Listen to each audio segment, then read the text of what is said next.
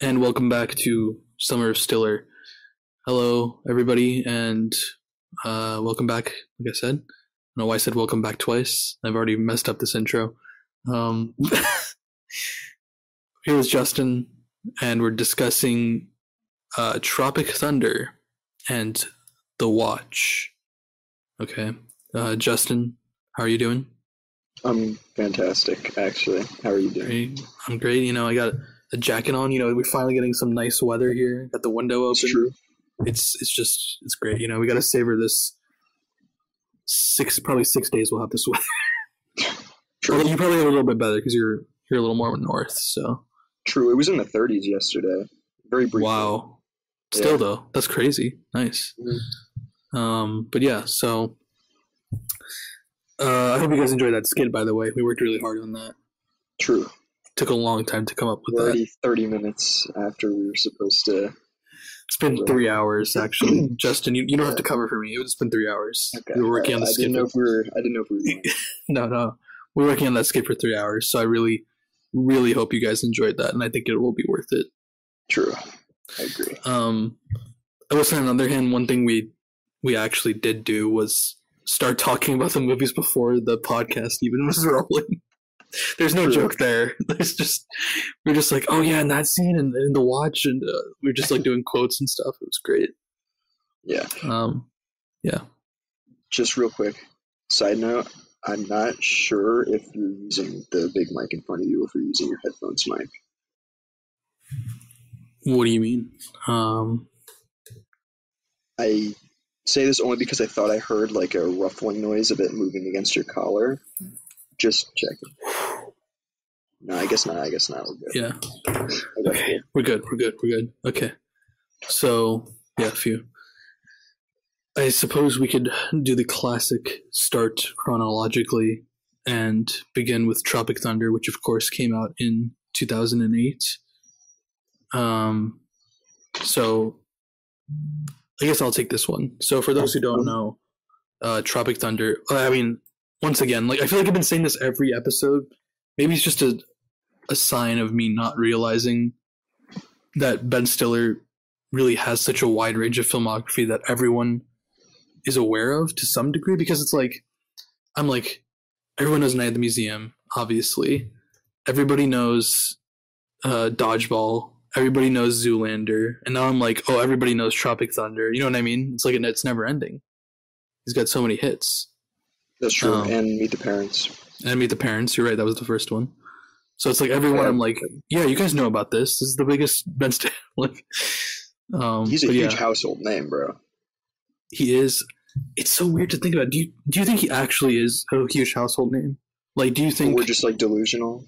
I, I can't tell. Like, guys, I was gonna say leave a comment. Yeah, Comment whether Ben Stiller is a household name in your house.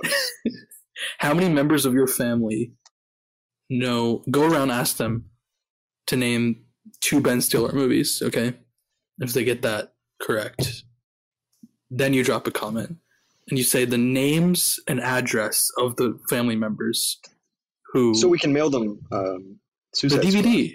Well, actually, this is a good time to mention.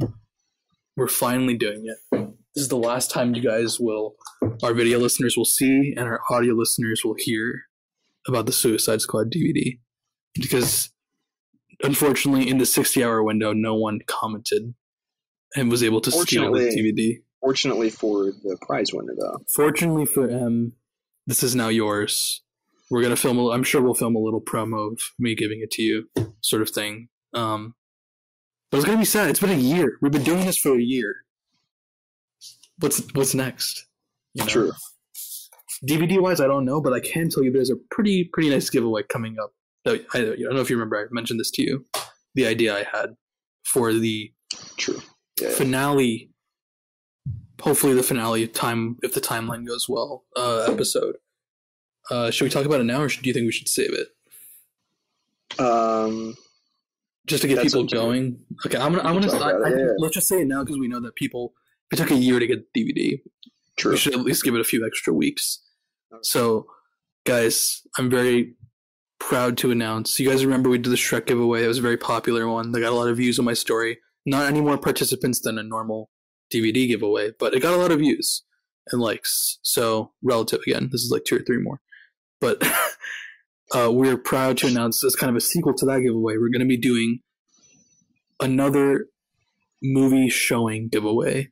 So you will be attending the premiere weekend of Puss in Boots: The Last Wish, uh, releasing on. Let me just double check that date.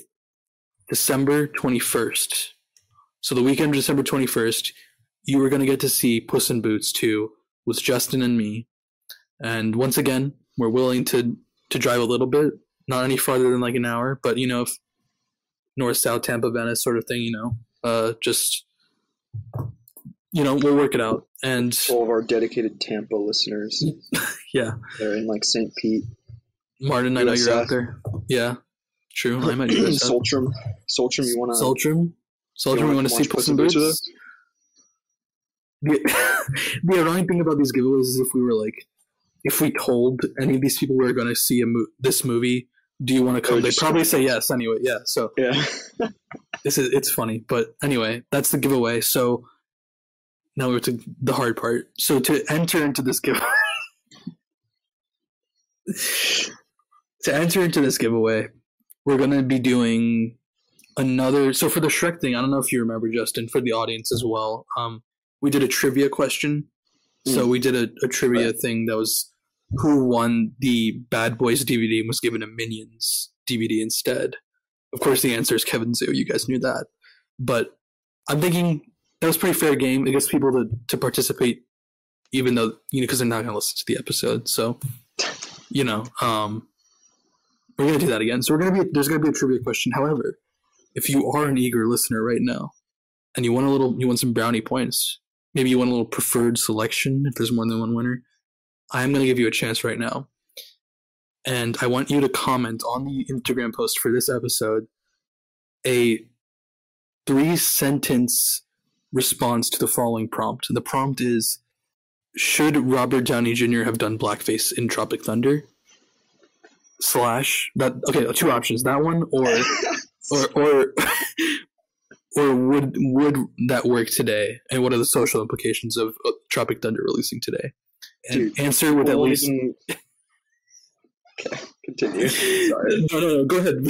I'm coming with this on this is top of my head, so I don't. I'm saying people haven't even commented like A word. anything, Yeah. not even a single word, and you're asking them to respond three sentences to specific Yeah. prompts. I thought it would be. Com- that's why. Yeah, I thought that would be comedic, but obviously It is totally hilarious. impractical. Maybe I don't know if you have a better idea. I don't know, but No, I think that's a great one actually. I think and this is just this is just the extra. This isn't even for the right. the So if you yeah. do this, then on top of that, if you're tied with the correct answers on the trivia, that'll push you over the edge. that'll push you. Then we'll be like, oh, well, this guy answered the Mhm. the Robert Downey Jr. Uh, blackface prompt. Maybe. Exactly. right. You know? And if if multiple people both do the comment and on top of that also both get the trivia right, then it's another tie. At that point, then we'll delve specifically into the actual quality and content of your writing. yes. And then on top of that, if that also is a tie, then you actually have to you can send it. God damn it. It'll be a funny censor though. Um, but yeah, no. If if there's multiple ties, we will. Here's a, here's a better one to replace that censored one. We put you in a fistful of frags versus mode against. You get to choose either against Justin or me, and the winner of that versus mode round. So we're talking 14 minutes on desert, on forest, on Not river. river. Not sorry, Not not river. river.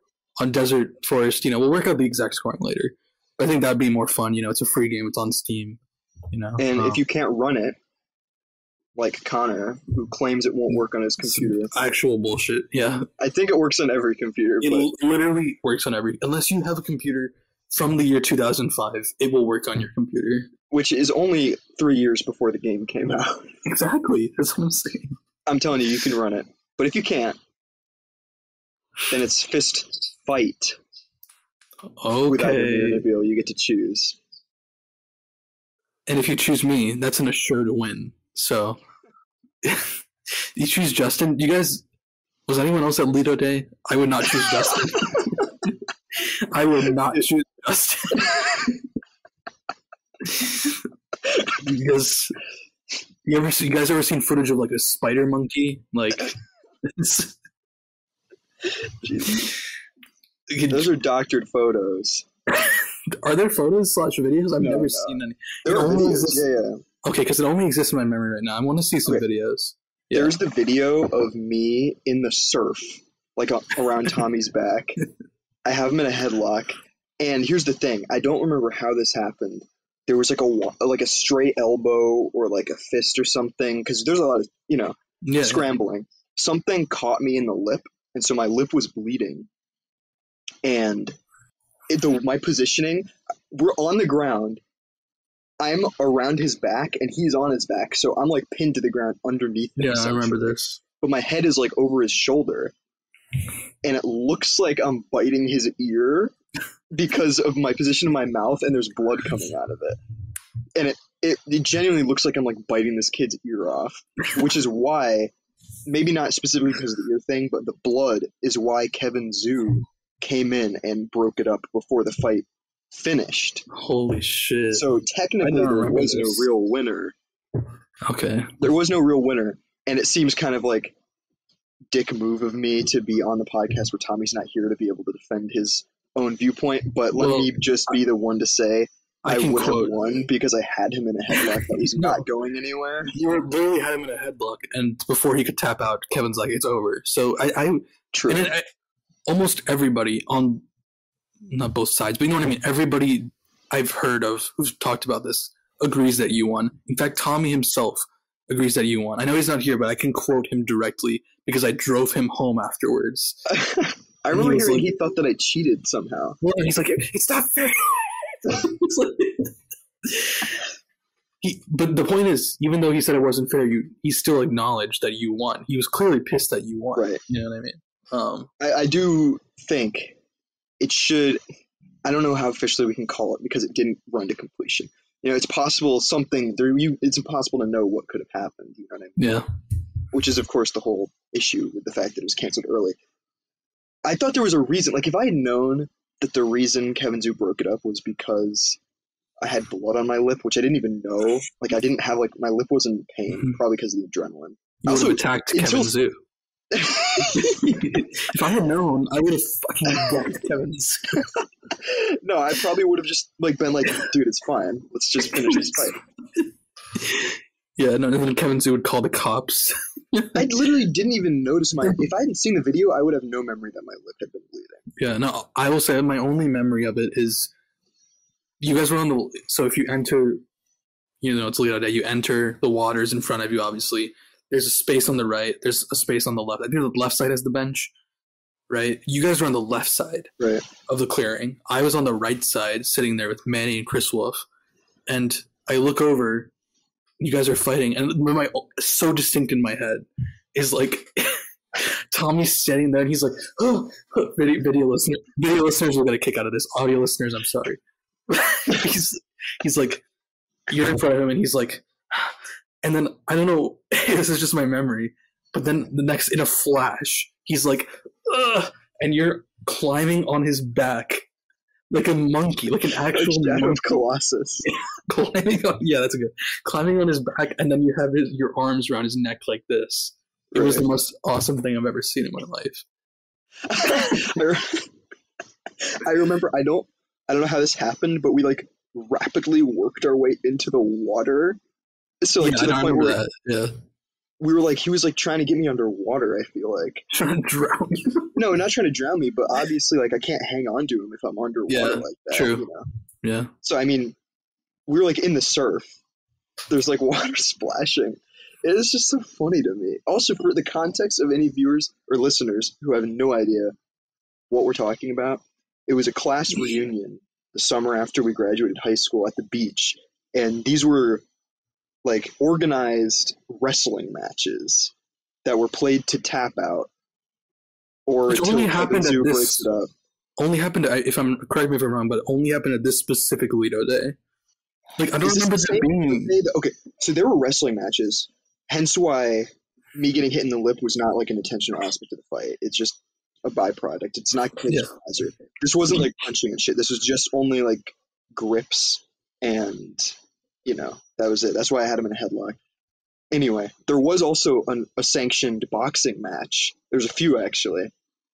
I don't know if this is the same Lido day though. There was Michael Forbes and somebody I don't remember I who. do. I remember this. maybe? Yeah. And then there was also Javier and Anthony Angelastro. Jesus. That was that was a brutal one because Javier just like decked him because Yeah, everyone thought it was like a playful thing, and he just like decked him, and everyone was like, "Okay, fight's over. right. This needs to stop." Yeah, I don't know. If, I don't know if that was the same Lido day or not. Yeah, no. Um, man, Lido days were interesting. Uh, but yeah, no. And then, for reference, Tommy's like pretty tall. He's a pretty tall guy. He's like six, maybe six one, maybe six two. I don't know at this point, but he's much taller relatively to Justin. So just again, True. just to see the Shadow of the Colossus thing was like absurd. Like, um, but anyway, I digress. And we all know Tommy's We've so we've deeply digressed from Tropic. yeah. I don't know how this started, but oh, Puss in Boots? No, that's not it. Oh, the fist fight to so yes, yeah, Puss in Boots. also yeah. again, that was not a fist fight. So you might still have a chance against me, maybe. true. But anyway, You don't have a chance if it was against Javier, though. Remember to comment that prompt and or look out for the trivia question coming in the coming weeks. All right, so now we can get to Tropic Thunder. Uh, you know, uh, released in 2008, um, directed by Ben Stiller, like so many other great Stiller movies, directed by himself. Um, obviously, the uh, the premise of this is it's basically a satirical look at as I just read somewhere when I was trying to research the Robert Downey Jr. thing. I think they they, they made a good uh, phrasing of it, which was that it's a satirical analysis and mockery of the dark underbelly of Hollywood. Um, you know, including the production of movies, PR, uh, act, just prima donna actors, um, and then also just the state of Hollywood. You know, at the beginning we get a bunch of trailers for fake movies, obviously all hilarious, um, including one of my favorite ones, which is Robert Downey Jr.'s character, Kirk Lazarus. This is before his blackface. Is when he's an Australian man, uh, playing in a a movie uh, uh, with Tobey Maguire. Um, As just- himself. as himself playing Tobey Maguire. Tobey Maguire playing Tobey Maguire. Um, where it's Best Kiss Award winner. yeah. So they play two priests slash monks. Is it monks or priests? I don't know. Um, monks, yeah. monks who are having a extramarital, not marital because they're monks, but they're having an affair with each other, even though they're supposed to be celibate monks. Um, which is great, very funny. Um, Devil's Alleyway. True. That's yeah, that's what it's called. Um but yeah, so it's a kind of parody of all those things combined. So, you know, the the premise of the uh, plot of the movie itself um is there's this uh Vietnam veteran named Staff Sergeant Four Leaf who has a memoir called Tropic Thunder and they're making it into a film. And star of this is obviously Ben Stiller's character Tug Speedman, who is a uh, kind of a washed-up actor, former action hero. One of the trailers you see at the beginning is for one of his sequels of his many long-running action. Sixth movie. It's he's like a it's like a Sylvester Stallone type character. Yeah, Where he does he has a- one like goofy action movie that has like eight sequels that are all and he has a funny line in that too, where he's like, "I'm coming back again, again." no, it's here we go again. Yeah, here we go again. Dude, again. and he's got like delivery. It's so yeah, good. it's perfect. Um, so he's one of the actors in this movie. Uh, then there's obviously, like I mentioned, Kirk Lazarus, who is underwent uh, to for this role. He's like a this is a parody of like sort of the Jared Leto type of actors who are like method actors to a fault, where it just makes no sense. It is insensitive and terrible, um, which we'll obviously discuss further later. Um, so he he gets rather than just doing blackface, he gets actual. Correct me if I'm wrong, but he got actual surgery. It was pigmentation. It was Yeah. pigmentation correction or some shit. Yeah, like something like that, which is absurd. Right. And I feel like is another reason why it kind of underscores like this guy is supposed to be a piece of shit who doesn't understand what he's doing. It is not like you know. But anyway, we'll get to that. Um, so that's another actor. Then you have uh, Jeff Portnoy, played by Jack Black. Jeff Portnoy, Jeff Portnoy, Jeff Portnoy, and Jeff Portnoy. Right. So he has a series of movies called Fatties, where he plays him. He plays all the different roles in in fat suits. Uh, kind of like a. It's a parody of the what's it, what are those called? Tyler Tyler Perry movies. Madea, right? yeah, Madea, Madea, by Tyler Perry. Um, which is just God, and that's another one of. So, by the way, I should. It's not clear. All the trailers at the beginning are showing us kind of like who these actors are. Um, Alpa Chino. Right, Alpa Chino, another funny guy, uh, who has a lot of commercials for his branded energy drink, booty booty drink, booty Booty Sweat. booty sweat. That's it. And his energy bar, Bust a Nut. Yeah, busted nut. You know the song that he sings is like I want that pussy. Yeah, like it's very very uh machoistic kind of uh Right. person, which comes back up later, obviously. Um, Dude, something insane. Yeah, please. Sorry, I just had to No, say. no, no, yeah, no, this is good. I didn't know, obviously. Okay, so you know Percy Jackson. Right. Is he Grover? He's Grover. No. And in my mind, I'm like, like I knew he looked like a familiar. teenager. yeah. I feel like he could, I guess, pull off like early 20s in Tropic Thunder. And the thing is, the craziest part is that this was only two years after Tropic Thunder. Holy shit. He played like an mind-blowing. 18 year old in Yeah, Percy Jackson. Wow. yeah. That's crazy. I, I knew he looked familiar too. I just couldn't place it. That's, oh, yeah, that's cool. Brandon T. Jackson. I have not seen him in much. I've, True. and some of the things I know I've seen, I don't remember his character. Specifically, I don't remember Percy Jackson movies. I know I watched them, don't remember them. And he was also in Tooth Fairy with The Rock, which is hilarious. don't, Nice. but I don't remember who he played. And oh, of course, he was in the first Fast and Furious. It says in Tooth Fairy he played Duke. And in Fast and Furious he played Alex, parentheses, BMW driver. So. Nice. anyway um but yeah so these are the actors and of course you have the director played hilariously by steve coogan True. uh, one of the funnier parts of this first quarter of the movie uh one of the not that it's unfunny but he's very funny in it um and then you also have the uh, pyrotechnics guy pyrotechnics guy played by Danny McBride. Danny McBride. Yeah, Um, classic. Classic. classic. Is a role made exactly. yeah. Must have been written for him. Um, so we open up, everything's going wrong. Pyrotechnics are going off at the wrong time. They blow up a shit ton of forest. Four million dollar explosion, and the cameras aren't even rolling. True, the newspaper headline. Um, uh, Tug Speedman can't cry on command in the scene that he needs to. True. Um, Do with his fucking his like Demogorgon hands, bro. Yeah.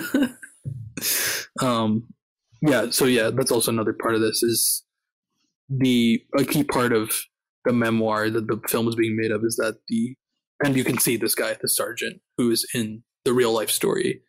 He's missing his hands, um, which comes back up later too. Um, I don't think he's the sergeant. oh I think I think Robert Downey Jr.'s character is the sergeant.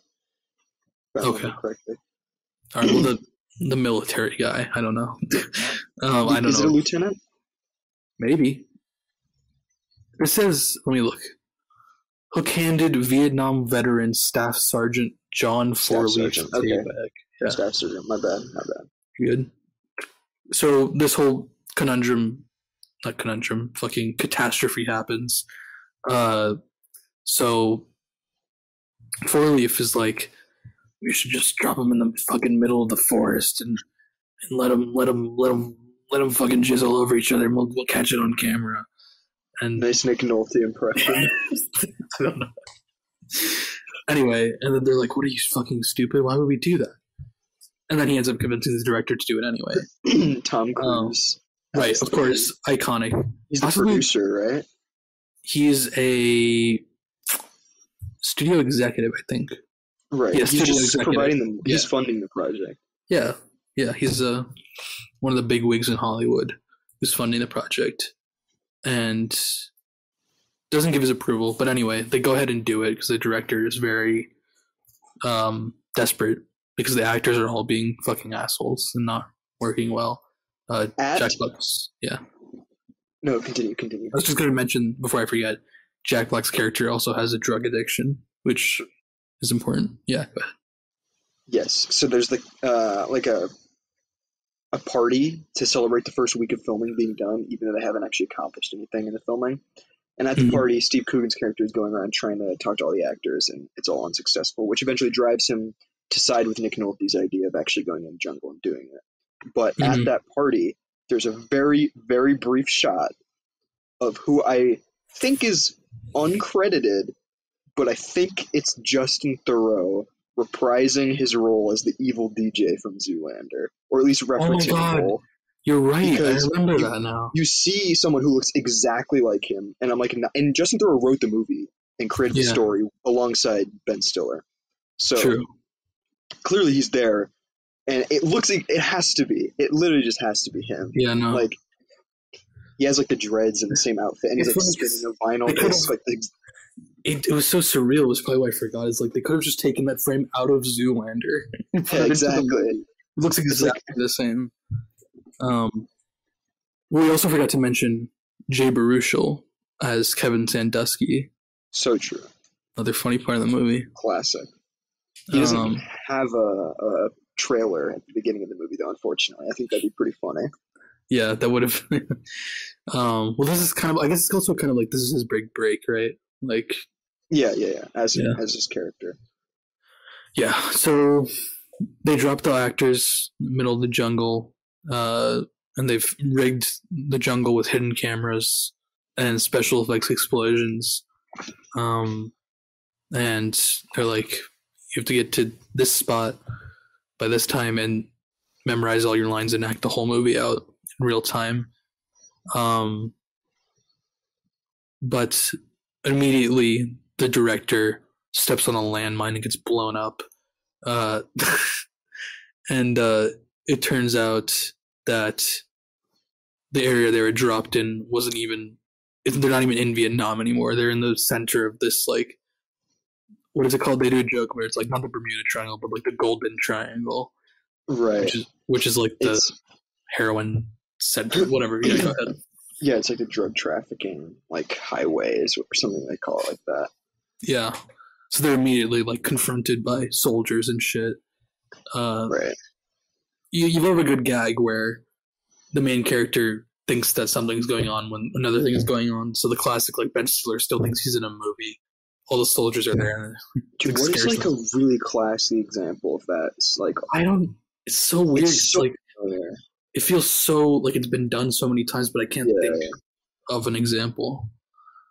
Um. similar in this is like super micro like condensed example of that is Ben Stiller in Starsky and Hutch when he's playing Russian roulette with the Sure.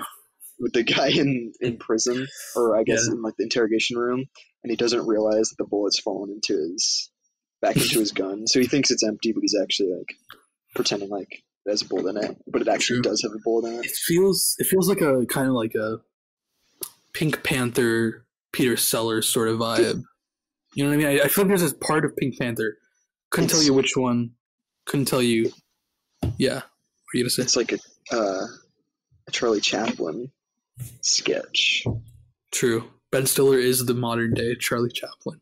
Hey, not my words. That's according to Robert Downey Jr.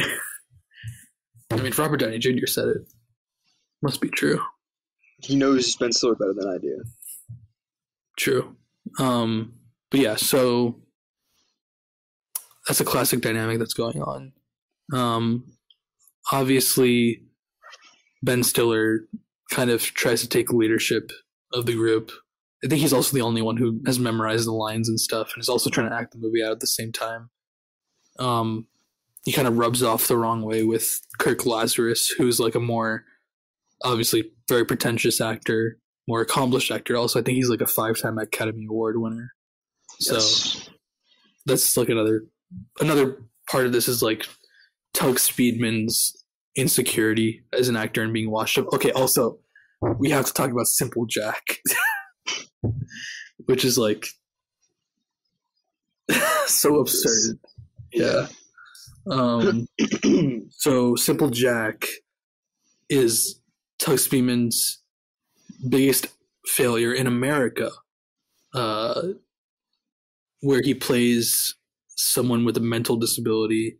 It's kind of like if you guys seen Mice and Men, you know Lenny and Mice and Men. It's like a whole movie based around Lenny from Mi- of Mice and Men. You know what I'm talking about? Do I know? Yeah, of course. Yeah. yeah. So that's I think like that's a good good way to do it. Yeah, that works. Um, He's a farmhand. yeah so he is grappling with with that along with just being wa- washed up in general so uh he talks to kirk lazarus about that. Um do you want to jump in here? Um, yeah. Um, so yeah, where were we in the plot? uh director's been blown up. Now they're all in the jungle. Ben stiller's Right, trying to be right, the right, leader. So there's already some like some of the characters, specifically Kirk Lazarus, is like starting to second guess whether or not it's real, and they're like trekking through the jungle, and also Danny McBride and Nick Nolte's character, Nick Nolte being the Sure. veteran that Ben Stiller is playing in the movie within the movie. Um, there's like a side plot of them starting to realize that something's wrong because they're not responding on the radio, etc.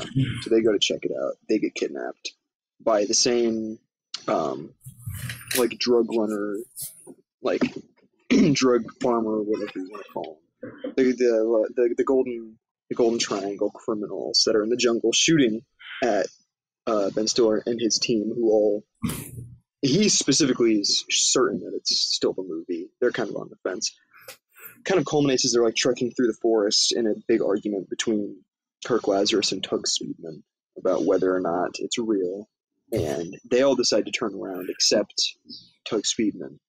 So Ben Stiller's character, he's like, I'm going to go out and finish the movie by myself without you. And he trudges off into the jungle.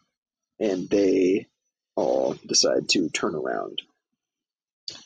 Um,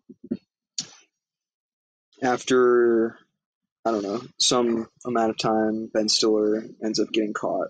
But here's the thing: it they're given specifically Ben Stiller's character, Tug Speedman, is given a packet of all of the different scenes that they're supposed to sh- like act out, and all of the events that are happening to them are literally Lining up. these scenes in the packet in order. So he gets He's like- captured, and he's like, he's like, ah, oh, scene fourteen, captured and taken to POW camp, Yeah. right on schedule. also when they're like i think this is probably when he realizes but afterwards they've captured him they're torturing him and they like they keep dunking him in the water and he's like yeah, damien cut! Damien cut! Yeah, every time he comes out of the water. Um yeah. just a i don't know it's a classic gag. Um, was good. but yeah so then at the same time uh the other part of the squad is trying to deal with jack black's heroin addiction. He's becoming like He's going through withdrawals because of that stole the re- the like last. jello beans. Yeah, he's like trying to do the the heroin in secret and jay burch's character comes up to Him. he's like hey man what you doing or something i don't know and he's like well nothing man just eating jelly beans and like drops you're saying a bat comes in and takes it or I thought he just yeah. drops it He, everywhere. he does spill some Okay, in yeah. that scene, but he a bat also steals it after. Yeah. Um, yeah, no, he's like, you're the. Jay, Bur- Jay, Jay Baruchel asks for jelly bean, and he's like, he's like, hell no, you're not the, you're the only one who like gets upset when he can't eat his jelly beans. Yeah. It's pretty good. Um, yeah. Uh, so we should also mention that at the same time, parallel to this, we're getting the executive side. Uh, I know we Hmm. mentioned Les Grossman, but like also Ben Stiller's manager, uh, played by Matthew McConaughey, who is also a little confused because at the beginning of the movie, he Ben Stiller was like, he was like, so they set up the TiVo. Ben Stiller's like, no, actually they didn't. But that anyway, that's not the point. Whatever. It just kind of seemed like a one-off joke. But then Matthew McConaughey gets under the impression from what little information he has from the calls from Ben Stiller that he thinks that he's still talking about the TiVo. So he thinks the movie is still going on, and Ben Stiller just doesn't have TiVo. Again, this is also, by the way, TiVo, 2008 Very moment. Yeah. Yeah. um, My aunt still uses TiVo. really? Yeah, she TiVo's like, like live. I don't know whatever the fuck people watch on live television. I don't think I even ever fully understood what TiVo was. I think it's a lit. I do my knowledge of TiVo is fundamentally rooted in the line from the B movie where Barry's like talking to Vanessa while they're walking to the grocery store, and he's like, "So TiVo, you can just pause live TV," and she's like, "Yeah, you don't have anything like that," and he's like, "Oh, well, we have Hivo. It's Oh. a disease, a horrible, horrible disease." I don't remember that line. That's pretty funny, actually. Yeah. Um, But yeah, so it's essentially I think you can like pause, record when someone TiVos some when someone TiVos something. It's like There's recording it. it. so you can just watch so it. later, yeah, I think it's just like that was the first cable box to have that feature. Obviously, right. you know, two years after that, everything, you know, no matter what provider had that feature. But I guess first it was TiVo, so it's like, oh, I need to get TiVo, so you can record live TV. Okay, yeah, that makes sense. Um, but anyway, he doesn't think he's getting TiVo, so he storms over to Les Grossman's office, who obviously played hilariously by Tom Cruise. Tom Cruise is evidently uh, very close, very close with Ben Stiller in real life. One of Ben Stiller's biggest first gigs was doing a uh, MTV parody. This is when Mission Impossible 2 came out, which I think was 2006. Let me just double check. 2000, my bad. So this is in the year 2000. Mission Impossible 2 had just came out. And they did a, a parody of it for MTV where Ben Stiller played Tom Cruise's stunt double, who's Sure. like fucking insane. I don't know if you have you seen this. Uh, We, Yeah. we haven't talked about this. Okay, yeah. Um, it's hilarious. Everyone should check it out. It's great. Um, so, but anyway, I guess from that point forward, from what I've read and seen interviews and stuff, Tom Cruise and Ben Stiller, have they've always wanted to like work on a movie together. So this was like the moment for that to happen. Obviously, created one of, I think the number one most thing I still see about Tropic Thunder is Les Grossman. Um, His dance. the dance, it's hilarious. I, True. still funny. like some like gross prosthetics yeah. that make like his hands like bloated and like it's like the way that he moves in the prosthetics is so like entrancing. Like, you know what I He has mean? like a fake ass that's huge. yeah. Honestly, like it definitely must take skill to be able to dance in that. Yeah, yeah, Um, dude, it's hilarious. Yeah. Entrancing. Yeah, I don't know. Maybe that's just me. No, no, no, you got a point. Um, He's got a point. um, so so that's also happening parallel to this. And when Matthew McConaughey goes to the office and is like, "Better get him TiVo right now, Jack," or something. Um, that's my Matthew McConaughey impression. Um, Uh, TiVo. We have TiVo in the claws. true. Um, That's that's real life Matthew McConaughey doing it, not the character. thank God you didn't say "all right, all right, all right." I had to would have had to boot you. Have Um, you seen those Matthew McConaughey Lincoln car commercials? Yeah. Dude, they're so good. They're Have you seen the Jim. Carrey parody? I've not. No.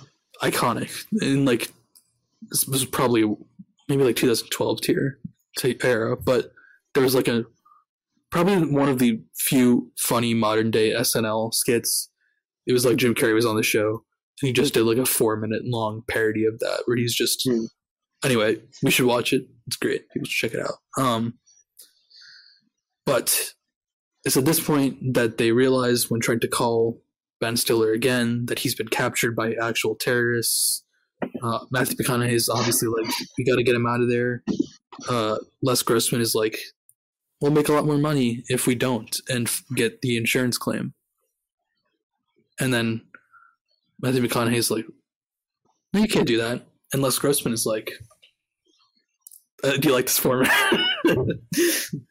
um, what does he tell him? Fucking He's like, oh, the G. he's trying, he's essentially, G5. Yeah, yeah, yeah.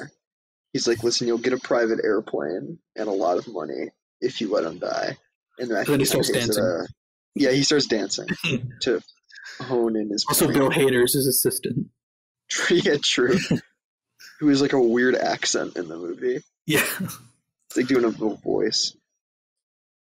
But yeah, um, but it's also the last time we see Matthew McConaughey till the end of the movie. no, At no. the There's end. another scene later that's like a, Oh. a short, silent clip of him like looking at a picture of Oh yeah, him like hugging Ben Stiller because they've been friends for 15 years, and then he like looks over his other hand and it's like a private aircraft Oh, yeah. like a magazine for like private aircraft owners. oh yeah, I remember that because also in the corner of his, this seems to be his house.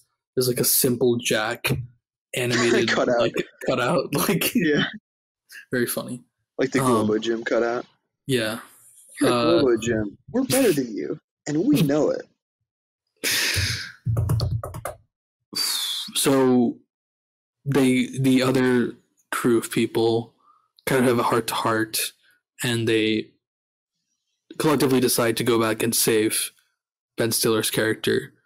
Um i think there are some funny bits. This is obviously generalizing a good bit of the movie but there are some funny bits where jack black's on withdrawals. He's like you gotta you gotta leave me tied up please don't don't tie me no matter what i say please because because obviously they're going to a heroin farm um, True.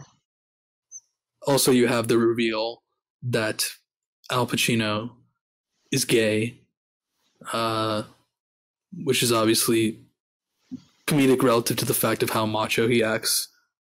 Um, which is Comment anyway. on rappers. true. Um, and then there's Kirk Lazarus kind of starting to because he's being called out obviously by Alpa Chino.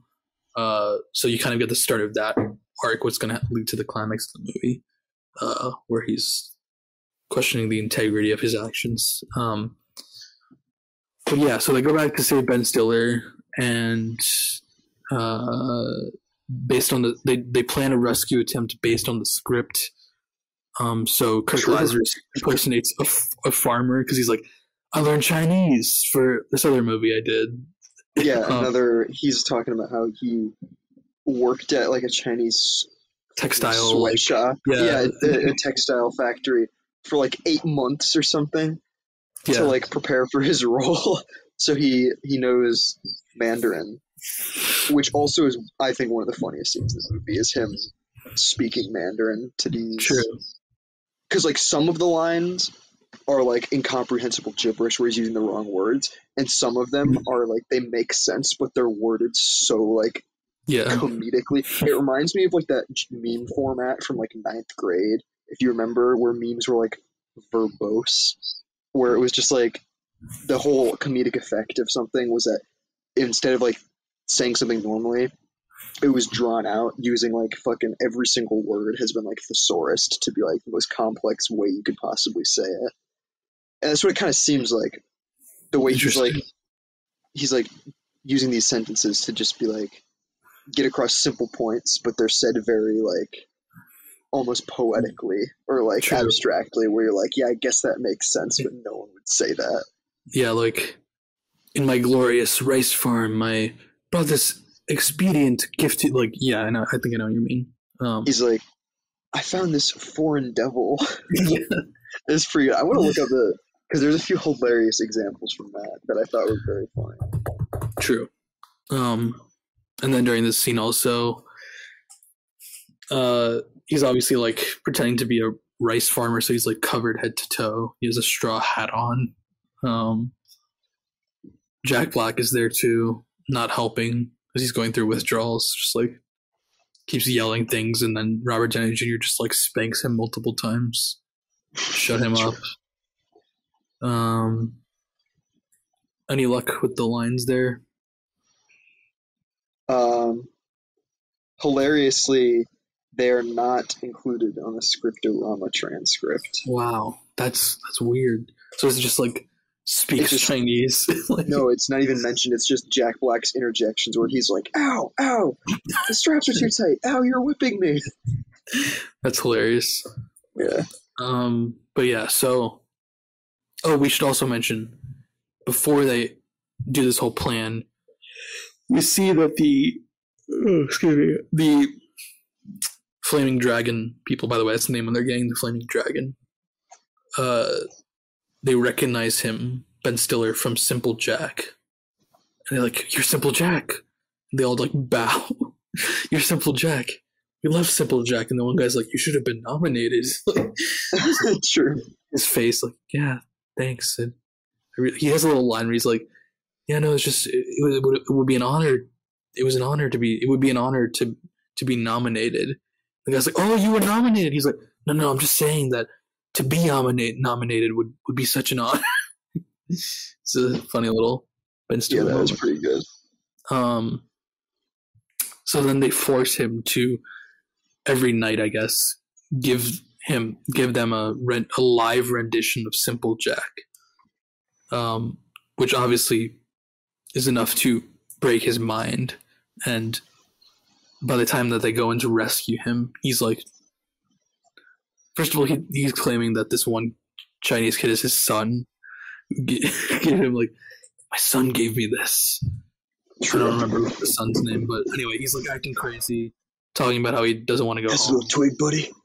He's like, I get a standing ovation every night I am home, or something Standing a, s- a standing room only audience. like that. True.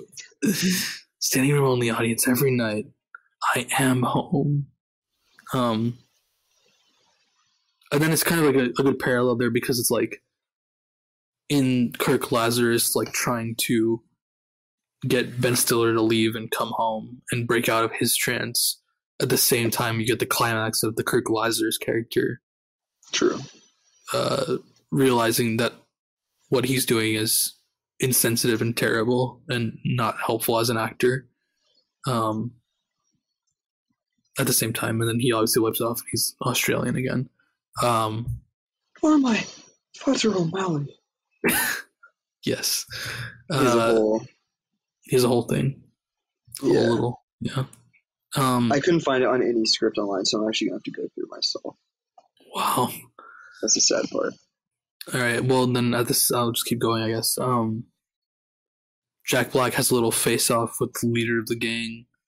Um, slams him into the room with all the heroin, and then he has his little moment where he rejects doing the heroin. Uh, what True. else? I think that's a. That's about it for the whole He action. Yeah.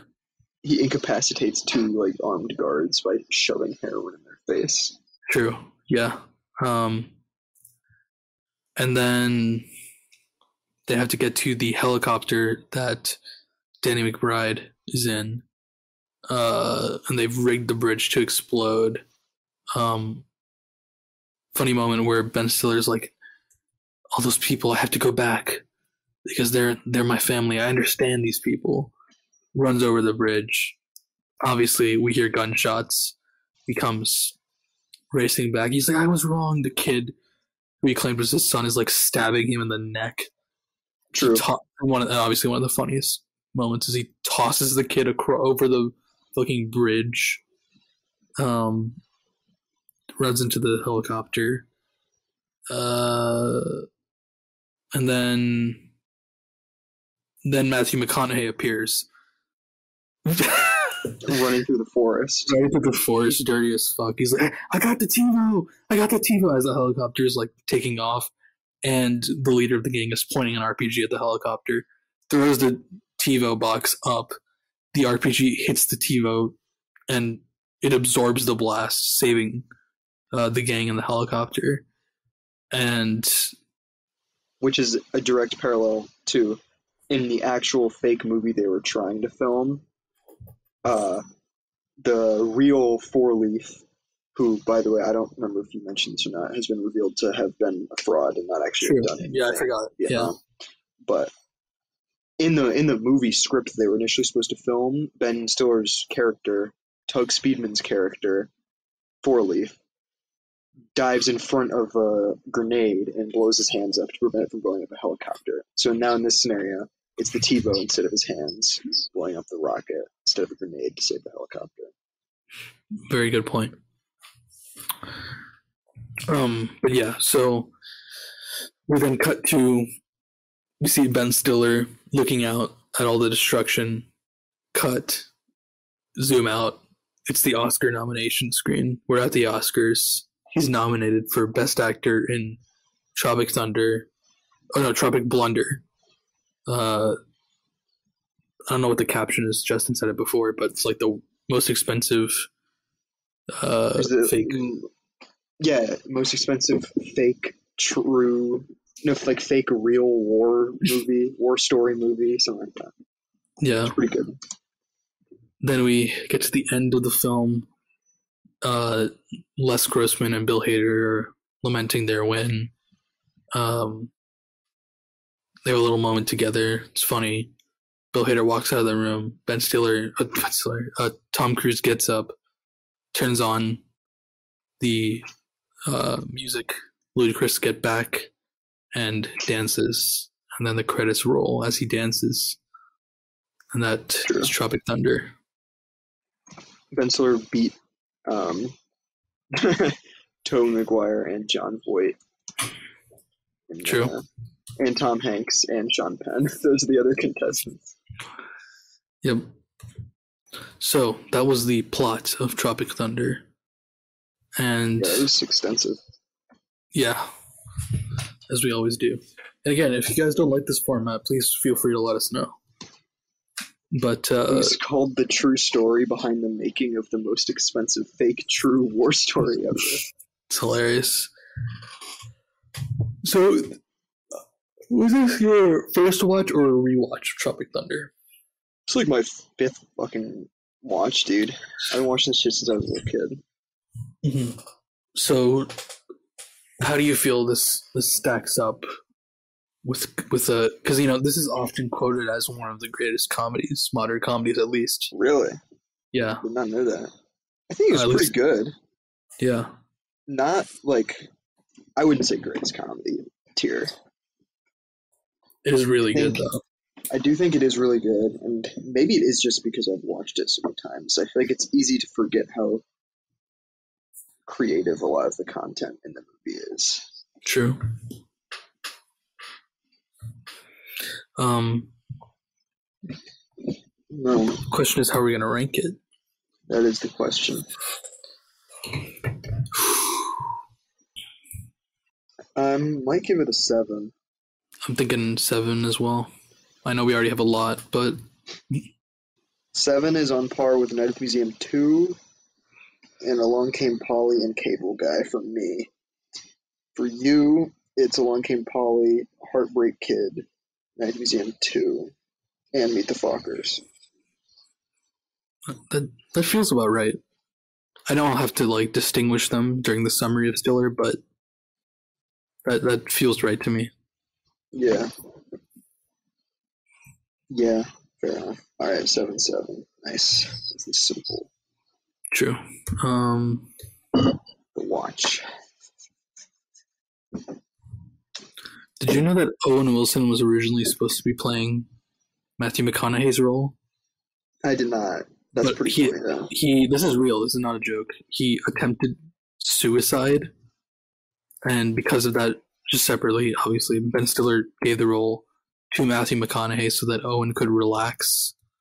Hmm. I never never knew that. I did not know that either. Um, but yeah, are there any final thoughts on Tropic Thunder?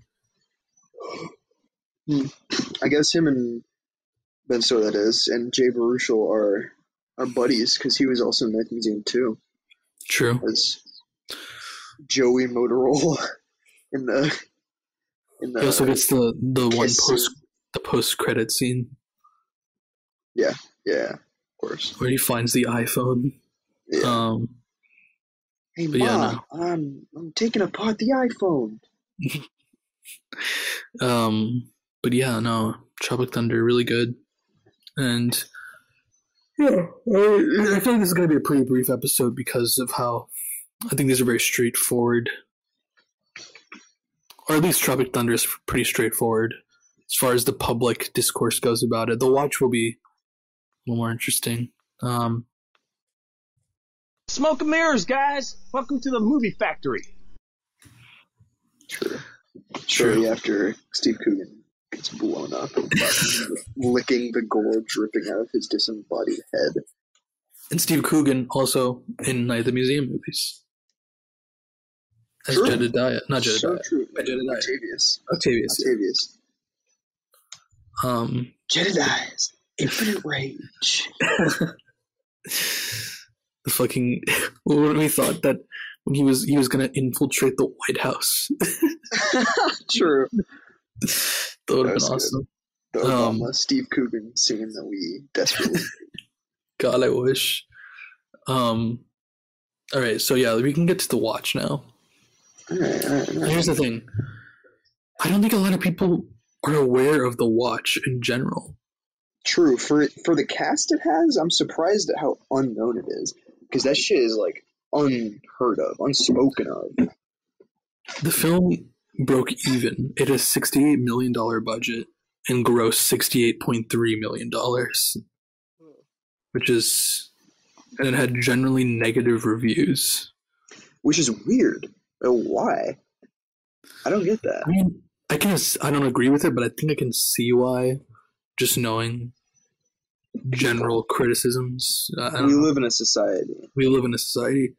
Um, but yeah, it makes no sense with the cast. I mean, obviously, directed by Akiva Schaffer, one of three of The Lonely Island. Also directed Popstar. Yes, and also directed Popstar, the greatest comedy movie of all time. Um, Candidate. Candidate. candidate, candidate. Um, and uh, yeah, Seth Rogen was also one of the writers with Evan Goldberg, classic duo. On that is a classic duo. so Superbad. Yep. Um, Hey, you know, did you ever watch? I think it's called The Night Before. no, but I see. I remember when it came out, there were so many trailers for it. I saw. I also was like, that was around That the time with that Evan Goldberg. I wonder. I do. I kind of want to see that. I don't know. Most Yeah, I remember I watched it like when it came out, and I was very disappointed. Oh, really? Makes sense. Yeah. I mean, I love Joseph Gordon-Levitt and you know Evan Goldberg. Oh, and, yeah, okay. So since written by Evan Goldberg with a bunch of other people, of course, but him and Seth Rogen are like a classic combo. So Yeah. you know what? I was excited. Unfortunately, I mean, granted, I haven't seen it since like 2015. Yeah. So I might think it's hilarious now because I didn't like Wedding Crashers when I watched it in 2015. True. So it might actually be very funny. Could be worth a rewatch. Yeah.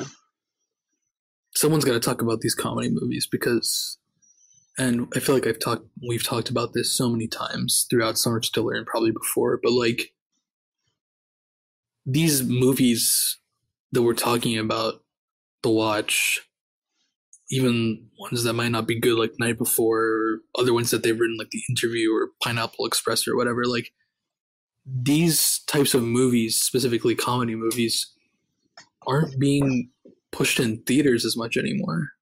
True. You know, It was such a yeah, huge movement. yeah. you know like what I the, mean?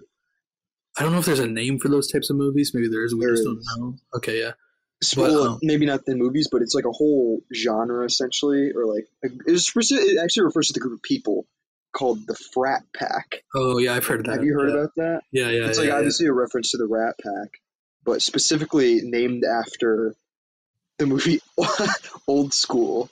Todd Phillips, you know, Luke. Wilson, Will Ferrell, I think. Yeah.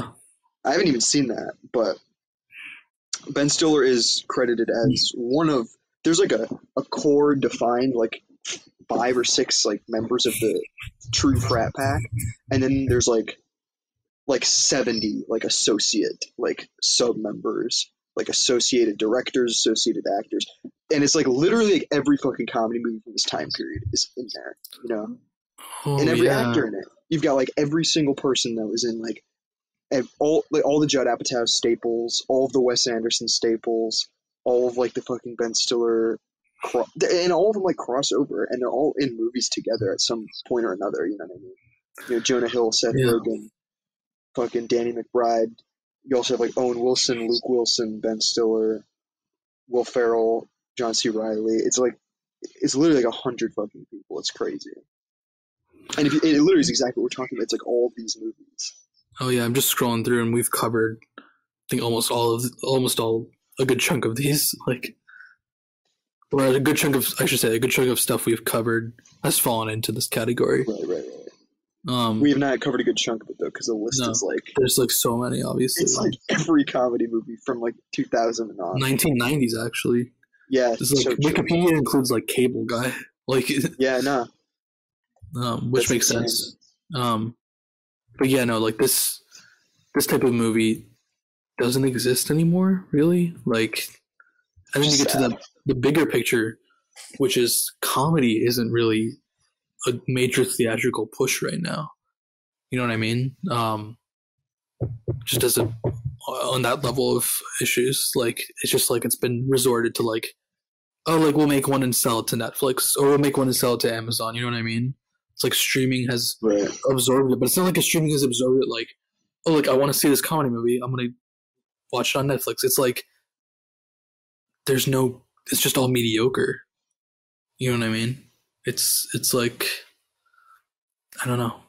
It's, it doesn't feel the same as it used to. Not even just Frat Pack, but like otherwise. Like, what's the last good comedy movie you saw? In terms of Release date? last, as in like most recently released that I've seen, Yes. Bullet Train. Okay. But does that count as a comedy movie? I haven't seen it. Okay, yeah. No, I'm It's talking about like it's definitely supposed to be funny. Like the whole movie is comedy. what about like traditional like comedy?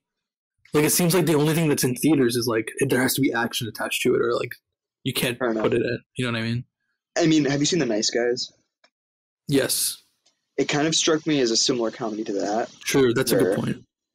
It's like uh, some of the comedy comes from like violence. You know what I mean? Violence Yeah. being one of the four pillars of comedy, obviously. I mean, this one obviously is way more over the top and violence centric compared to The Nice Guys. But I don't know. Traditional comedy, as in like, but what does that even mean though? You know, Well, like I just mean like Tropic Thunder's also got action. in it. There's like gun fights. What about, like, that. something we've covered. Let's say like something about Mary. You know what I mean? Or like, like a rom com? Meet the Parents. Uh, yeah, I guess those are rom coms. I guess maybe that's what I'm talking about. Rom coms are Okay, but now. frat pack movies, I guess, are just some of them, specifically like old school or like, not that I like it, but Step Brothers. You know, they're just like, just comedy. There's nothing else in it, right? True. There's no like, maybe there was a fucking sliver of romance randomly, but like, yeah, I mean it's there not has emotional through line, but Right, um, yeah, fair enough. I don't watch a lot of like movies that are just coming out though, so I don't. yeah, I mean, Bullet Yeah. Train was a uh, convenient example because it's also like the only contemporary movie I've seen. Like, any, you know what I mean? Like, I do want to see that. look, don't tell Evan I said this, but I thought it was fucking hilarious. I'm assuming, oh, obviously, from what you just said, but like Evan didn't like it. I don't think he watched it, but we were in theaters. Oh, okay.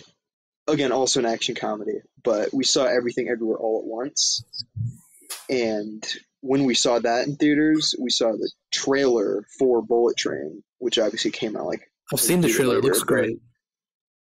for Bullet Train. Yeah, yeah. I thought Yeah. it looked insane in theaters. I was like, dude. First of all, love Brad Pitt. Second of all, it just looks like a fun, goofy little movie. You know, good Yeah. time. And Evan like looked over it. Like I didn't, re- I hadn't reacted to it yet. And he looks over and he's like, like did some like hilarious Evan like criticism of it, which I thought was funny in its own right. And I'm like, yeah, okay, whatever. Yeah. It's- Now I know not to ask you to come with me when I go see it. Yeah, no. Um, famously, both in person and this has happened on the podcast, but like there are movies like we'll talk about or like that are coming out soon or like have just come out where we're like, oh, like that was pretty good or like this looks pretty good, and like Evan, if it has just come out, Evan's like, yeah, no, I read the plot for that on Wikipedia and it's, kind of sucked.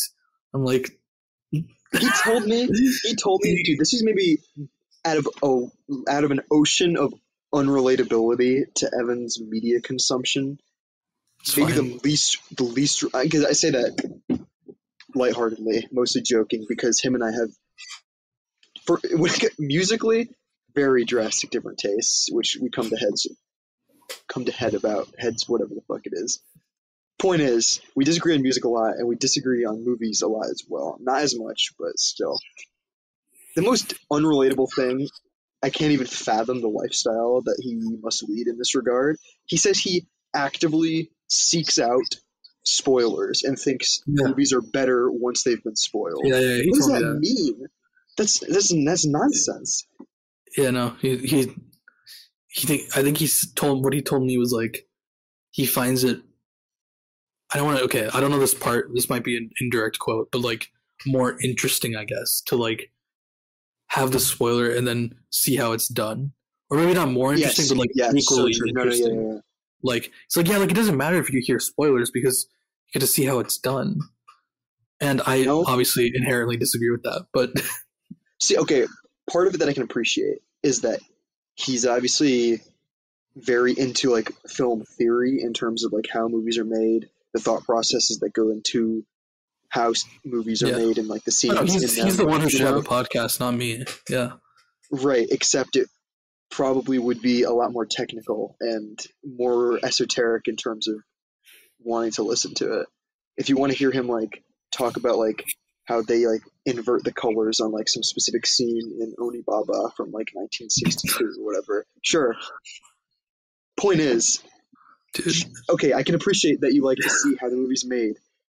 Yeah. Yeah, maybe that is the, maybe that is the fundamental difference. Is that I obviously am watching it for the experience of watching it for like Right. Like you want to be surprised. You want to be I want to. yeah. I'm, I'm watching it for the like story, not like. And if it's something I, I if I'm interested in like the behind the scenes, and I'm not just talking about like special features on the DVD menu behind the scenes, but like actually how it was made, and, like analyzing that shit. I'll rewatch it. I'll like focus on that shit when I'm rewatching it. You know what I mean? Yeah.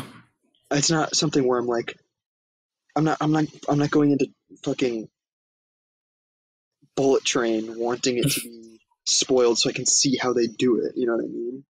Yeah. It doesn't I- make sense to me. Yeah. No. I think I don't know, we live in a, a turbulent time in pop culture where it's like you have a side of people who like will ingest anything that's given to them. That's the reason we're in the position we are with, for example, comedy movies and why they're only on streaming.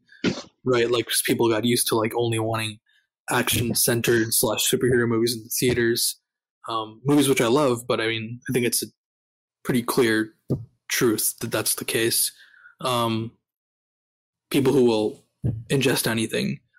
And then you have the other side where it's like the film bros, where I think obviously Evan, who's our friend, falls into, where it's like people who will pick apart everything, will discount anything before even giving, like, there's no chance given. It's just like, oh, this is coming out?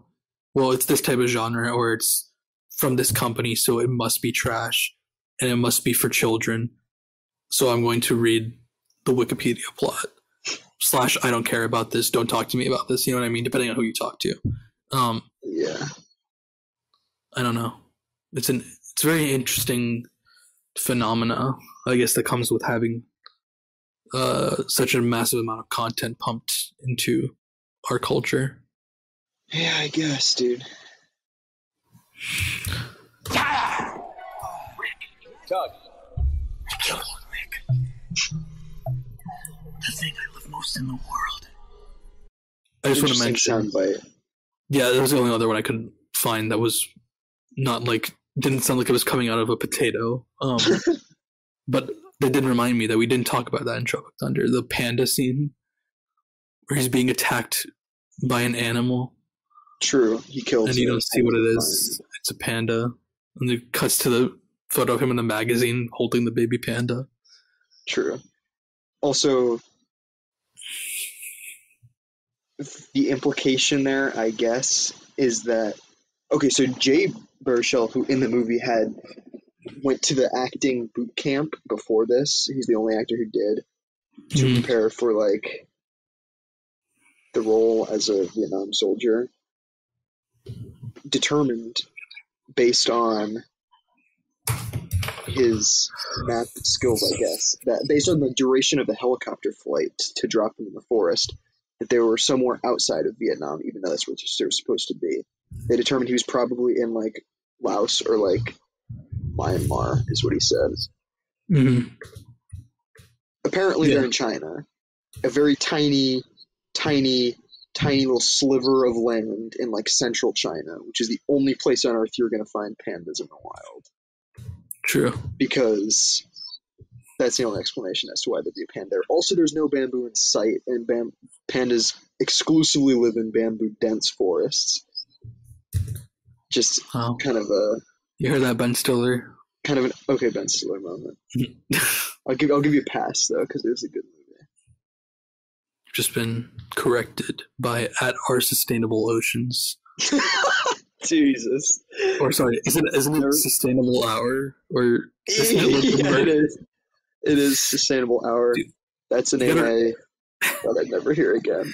You gotta reactivate that account. It's so funny. I simply just need to log into it and use it. You How am I should. gonna post on it, dude?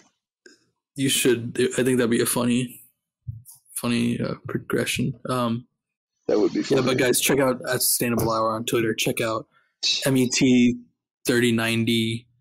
Uh, what's the code? I don't know. The fucking I don't know, dude. not not not how to pirate. How pirates pirate movies. Okay, it's Yeah. not how to pirate. How internet pirates illegally download content. True. It's not a tutorial, okay? It's a documentary. Yeah, if if there was, it's like it's the same thing. If there was a documentary on drugs and they showed exactly what ingredients and how to make like meth, like this is just a documentary about meth. Okay, this is Yeah, not okay. instructions. Listen, I had to do research. Not like I knew how to do it going into this. All right, can we can we get to the watch, bro? Sorry. let's get to the let's get to the watch. Do you want to take that? I mean, this is like you have extensive notes on this. I literally notes are just direct quotes that I thought were funny, but there are a lot of them. this movie is an interesting one. It's as we started to get into, forged on incredible cast. You know, you've got Ben Stiller, Vince Vaughn, Jonah Hill, Richard Ayoade as like the main four central characters. Uh, you know, like side characters. You've got Bill, um, Will Forte Bill as Not Bill Hader. Why did I say Bill Hader? Yeah, Will Forte. yeah, Will Forte as the cop. police chief or whatever, just like some cop that's in the area. The point, the plot of the movie: Ben Stiller, very fastidious young man who It's a classic Ben Stiller role. No, it is. It's like the Tower Heist character, where he's like super serious and like dead focused on like getting stuff done. It's almost exactly the Tower Heist character. It is exactly the Tower Heist. He's very so not straight mad to a about fault. Yeah, Dude, is it, he plays is it- like the straight man in the movie, essentially. yeah, yeah. No, he plays a good straight man. and he's like starts a bunch of clubs. He it starts with a pretty funny um, what's it called? Like a Montage. satire of like the the American white middle class like neighborhood suburban guy that's like I have I have black friends and like that's literally what he says. He's like no no he's I'm like I have like. I have an Asian friend, I have two Hispanic friends, and I don't have any black friends yet, but I'm working on it. yeah. And it's like him like saying hi to like the mailman or some shit yeah. it's very uh on the nose Yes. very tongue in cheek, which might be the opposite of on the nose. Anyway, um, he works at Costco as a manager. Also, another classic satire on the same white middle class guy who's like, I started working as like a shelver at Costco, and then 15 years of hard work later, I'm like floor manager, and he's like saying it as if it's like this huge accomplishment that his life has culminated in. Anyway, he has the unfortunate uh, luck or lack thereof to witness, or I guess not witness, but to encounter his one of his close friends, one of his Hispanic friends actually, being True. murdered by an unknown attacker at Costco overnight. He comes to the con- or the realization that the neighborhood desperately needs a neighborhood watch because under the jurisdiction of Will Forte's character, clearly there's some sort of you know some sort of force to handle crime that is not there that needs to be. So he forms the neighborhood watch, hence the name of the movie. And nobody shows up to the meeting except Vince Vaughn, Jonah Hill, and Richard Ayoade, who are all very caricaturesque. Yes. Vince Vaughn is like the the dude's dude. He's like the cool, funny, like man cave guy. Bostonian kind of, you know. Yes. Bill or uh, Jonah Hill is like Fucking, he's like a he's like a what's what are they called like a proud boy kind of Yeah, well, it's like you, I think everyone knows. Like, there's always that one kid in high school, you know, who like is super into the military and Right, like right, right. wears cargo pants. You know what I mean? Like that sort of thing. he's like Malcolm Moniz if he was more Oh, like there you go. I was trying not to say it, but, but Michael Moniz is chill, so it's like yeah. exactly I'm saying he's like in terms of the military aspect of being aesthetically into the military Yeah. but Jonah Hill's character is nothing like Malcolm Oh no, yeah, no. When I first saw him, I was like, "Hey, it's kind of like Malcolm," and then he choked a child, and I was like, "That's not like Malcolm." did he yeah, at, at the at the when Ben Stiller does his speech at the game, oh yeah dude that was Kids. hilarious the kids are laughing. and He's just he's sitting there like with the knife, and then he looks over at them laughing, and then Yeah. you cut, and his hand just comes in. He's like staring at the kid.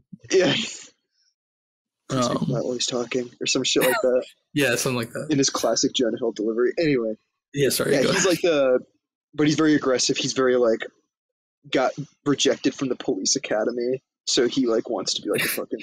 he failed the physical test. He failed the mental test. he Yeah. the He failed the written test. The psycho. Yeah, yeah, yeah. Very good, very good. Richard Ayoade's like, kind of like his classic like nerdy character, but on top of that, also throwing in like a, a frat pack like raunchy humor side.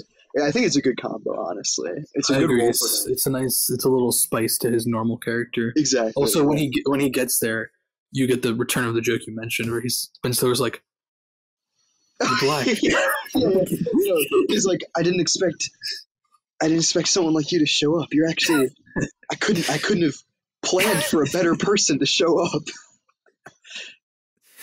that is so funny. Richard, dude, his Richard Ayoade's like voice is so good for the character as well. Oh yeah, yeah. Oh, I have this fantasy of an Asian housewife who thanks me for helping her and then proceeds to suck my balls. Dude, it's so good. It's so good. Yeah. anyway, um, they go out. well, first Vince Vaughn is like, dude, they have like this hilarious scene where Vince Vaughn is like, oh, we need to, we should go check out my man cave in my basement because it's, it's like, it's got beer, it's got a fridge and a fucking pool table and shit. Mhm. And Jonah Hill, I believe Jonah Hill is like, oh, it sounds a fuck lot better than this. No offense, Yeah. because like in Stiller's living room, it's pretty good, pretty good. So they go there, they're hanging out. I don't think. Oh, they're all like ignoring Ben Stiller because he's like his classic character. He has like a fucking like graph on like an easel that he's like trying to read them, yeah. and they're all just like trying to hang out and like listen to music and shit.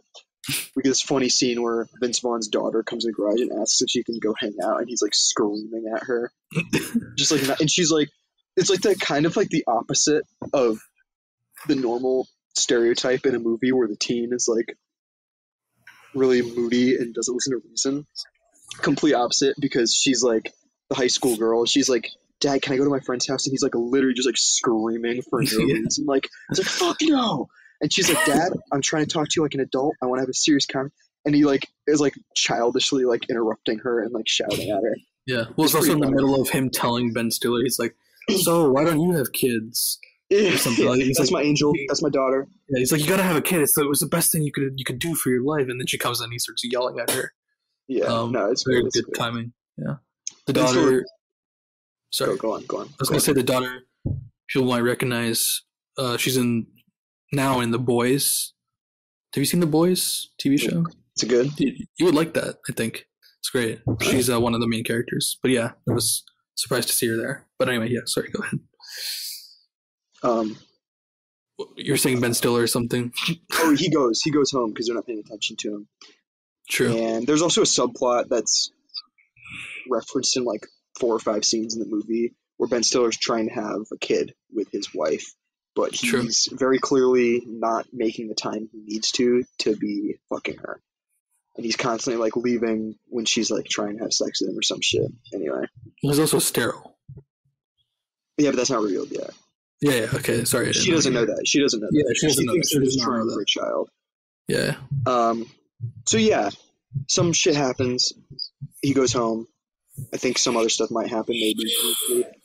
Point is, the next night or the next day, they like they're like hanging out outside, or like they meet up for their, like their first like real like meeting or some shit. And Vince Vaughn has prepared them jackets with like this like logo on the back that's like Ben Stiller had already drawn up a logo, which is like an eye with wings, like looking over the neighborhood. And Ben Stiller Yeah. or uh, Vince Vaughn has replaced the eye with like a flaming tiger. And Ben Stiller is like, I, I don't, I don't get it. What's the like? What's what are we a doo-wop group? And Vince Vaughn has like this hilarious line where he's like, first of all, doo-wop groups were known for closing ass, which he's like, he's like, music was their hobby, closing ass was their job which I've literally never in my life heard that terminology. Uh, yeah. Me neither. Of, I didn't even know what it meant at first, but through context, it is made evident that closing ass means getting laid. And Yeah. I also heard it again in Wedding Crashers, used by Vince Vaughn. So maybe he invented this fucking term because I swear I've never heard Yeah. it before. It's just a term he uses, and obviously both films include improv, so he just happened to improv it twice. Right? Yeah. Don't know. It's funny. Yeah. They go on patrol for the first night. Their whole goal is to catch whoever killed Ben Stiller's uh, coworker from Costco, who was the night guard. Yep. And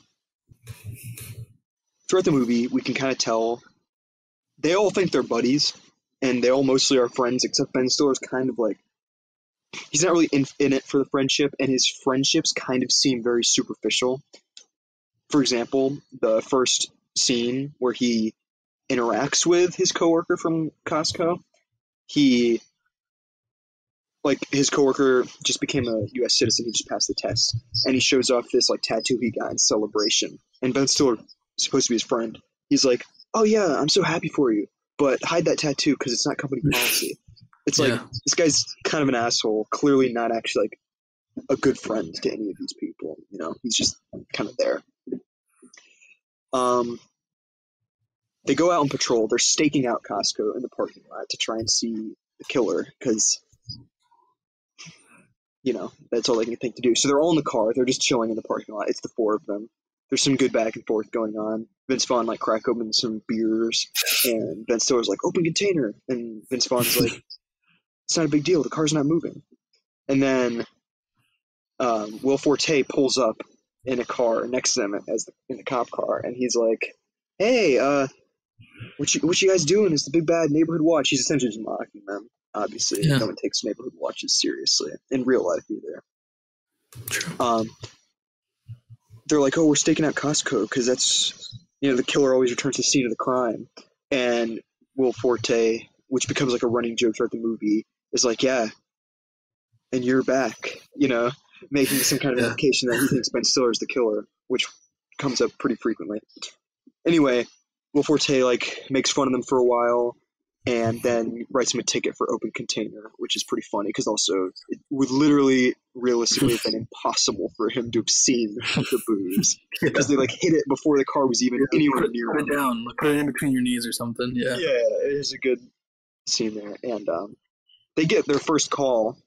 Someone calls them to come to like the track at like the neighborhood like high school or some shit.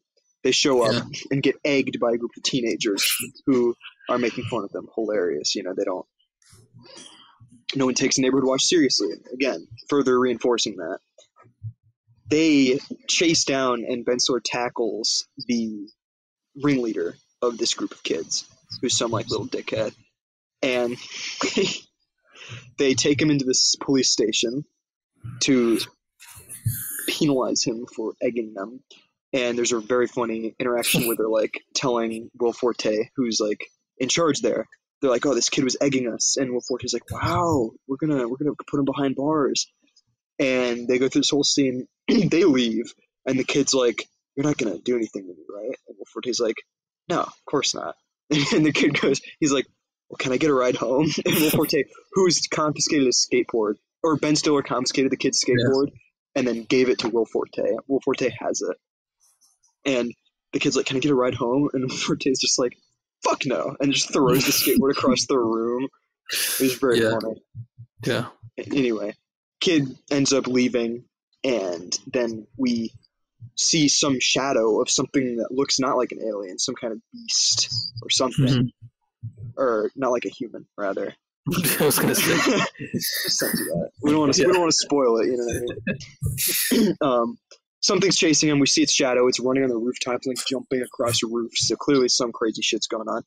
And it's implied the kid gets killed. I think it like shows him get killed off screen or something and escape. They also mention it later. Yes, it, they do mention it later when Will Forte accuses Ben Stiller of killing him. Yeah. Um, so they're like, the guys are like partying. They're all singing, taking care of business. No, it's not taking care of business. It's the other um, Bachman Turner Overdrive song that's always on 107.9. Um, Oh, oh, um, fucking. Yeah, Yeah, yeah, yeah. no, no, no. Uh, it's uh, yeah. What is it? Just haven't. No, Mm. no. Um, That's gonna bother me. Um, no. It literally is. I need. I can I, like feel it on the my tongue. It's um. you see something? You ain't seen nothing yet. That's what it is. Oh, yeah, you ain't seen. Yeah, yeah, yeah. That's it. Good So job. they're saying that they're all celebrating their first like successful mission as their night watch. When suddenly there's a sickening thud as they hit something in the road, and we're like, we're we're gifted this beautiful scene where everyone in the car is freaking out, that everyone's talking at the same time, but overshadowing all of it is Jonah Hill like loudly and like very emotionally. He's like, "Was that a kid? Did you just hit a kid?" And he like he's like keeps going on about it, and he's like, "Oh, oh, you're in a lot of trouble. You're you could get 15 years in prison." And then immediately Ben Stiller starts like freaking out because he was driving, and then Jonah Hill goes back and he's like, "No, no, don't worry about that. That's not what's important." It's very good. They get out of the car to find some weird green slime on in the grill of Ben Stiller's car. and a weird tentacle.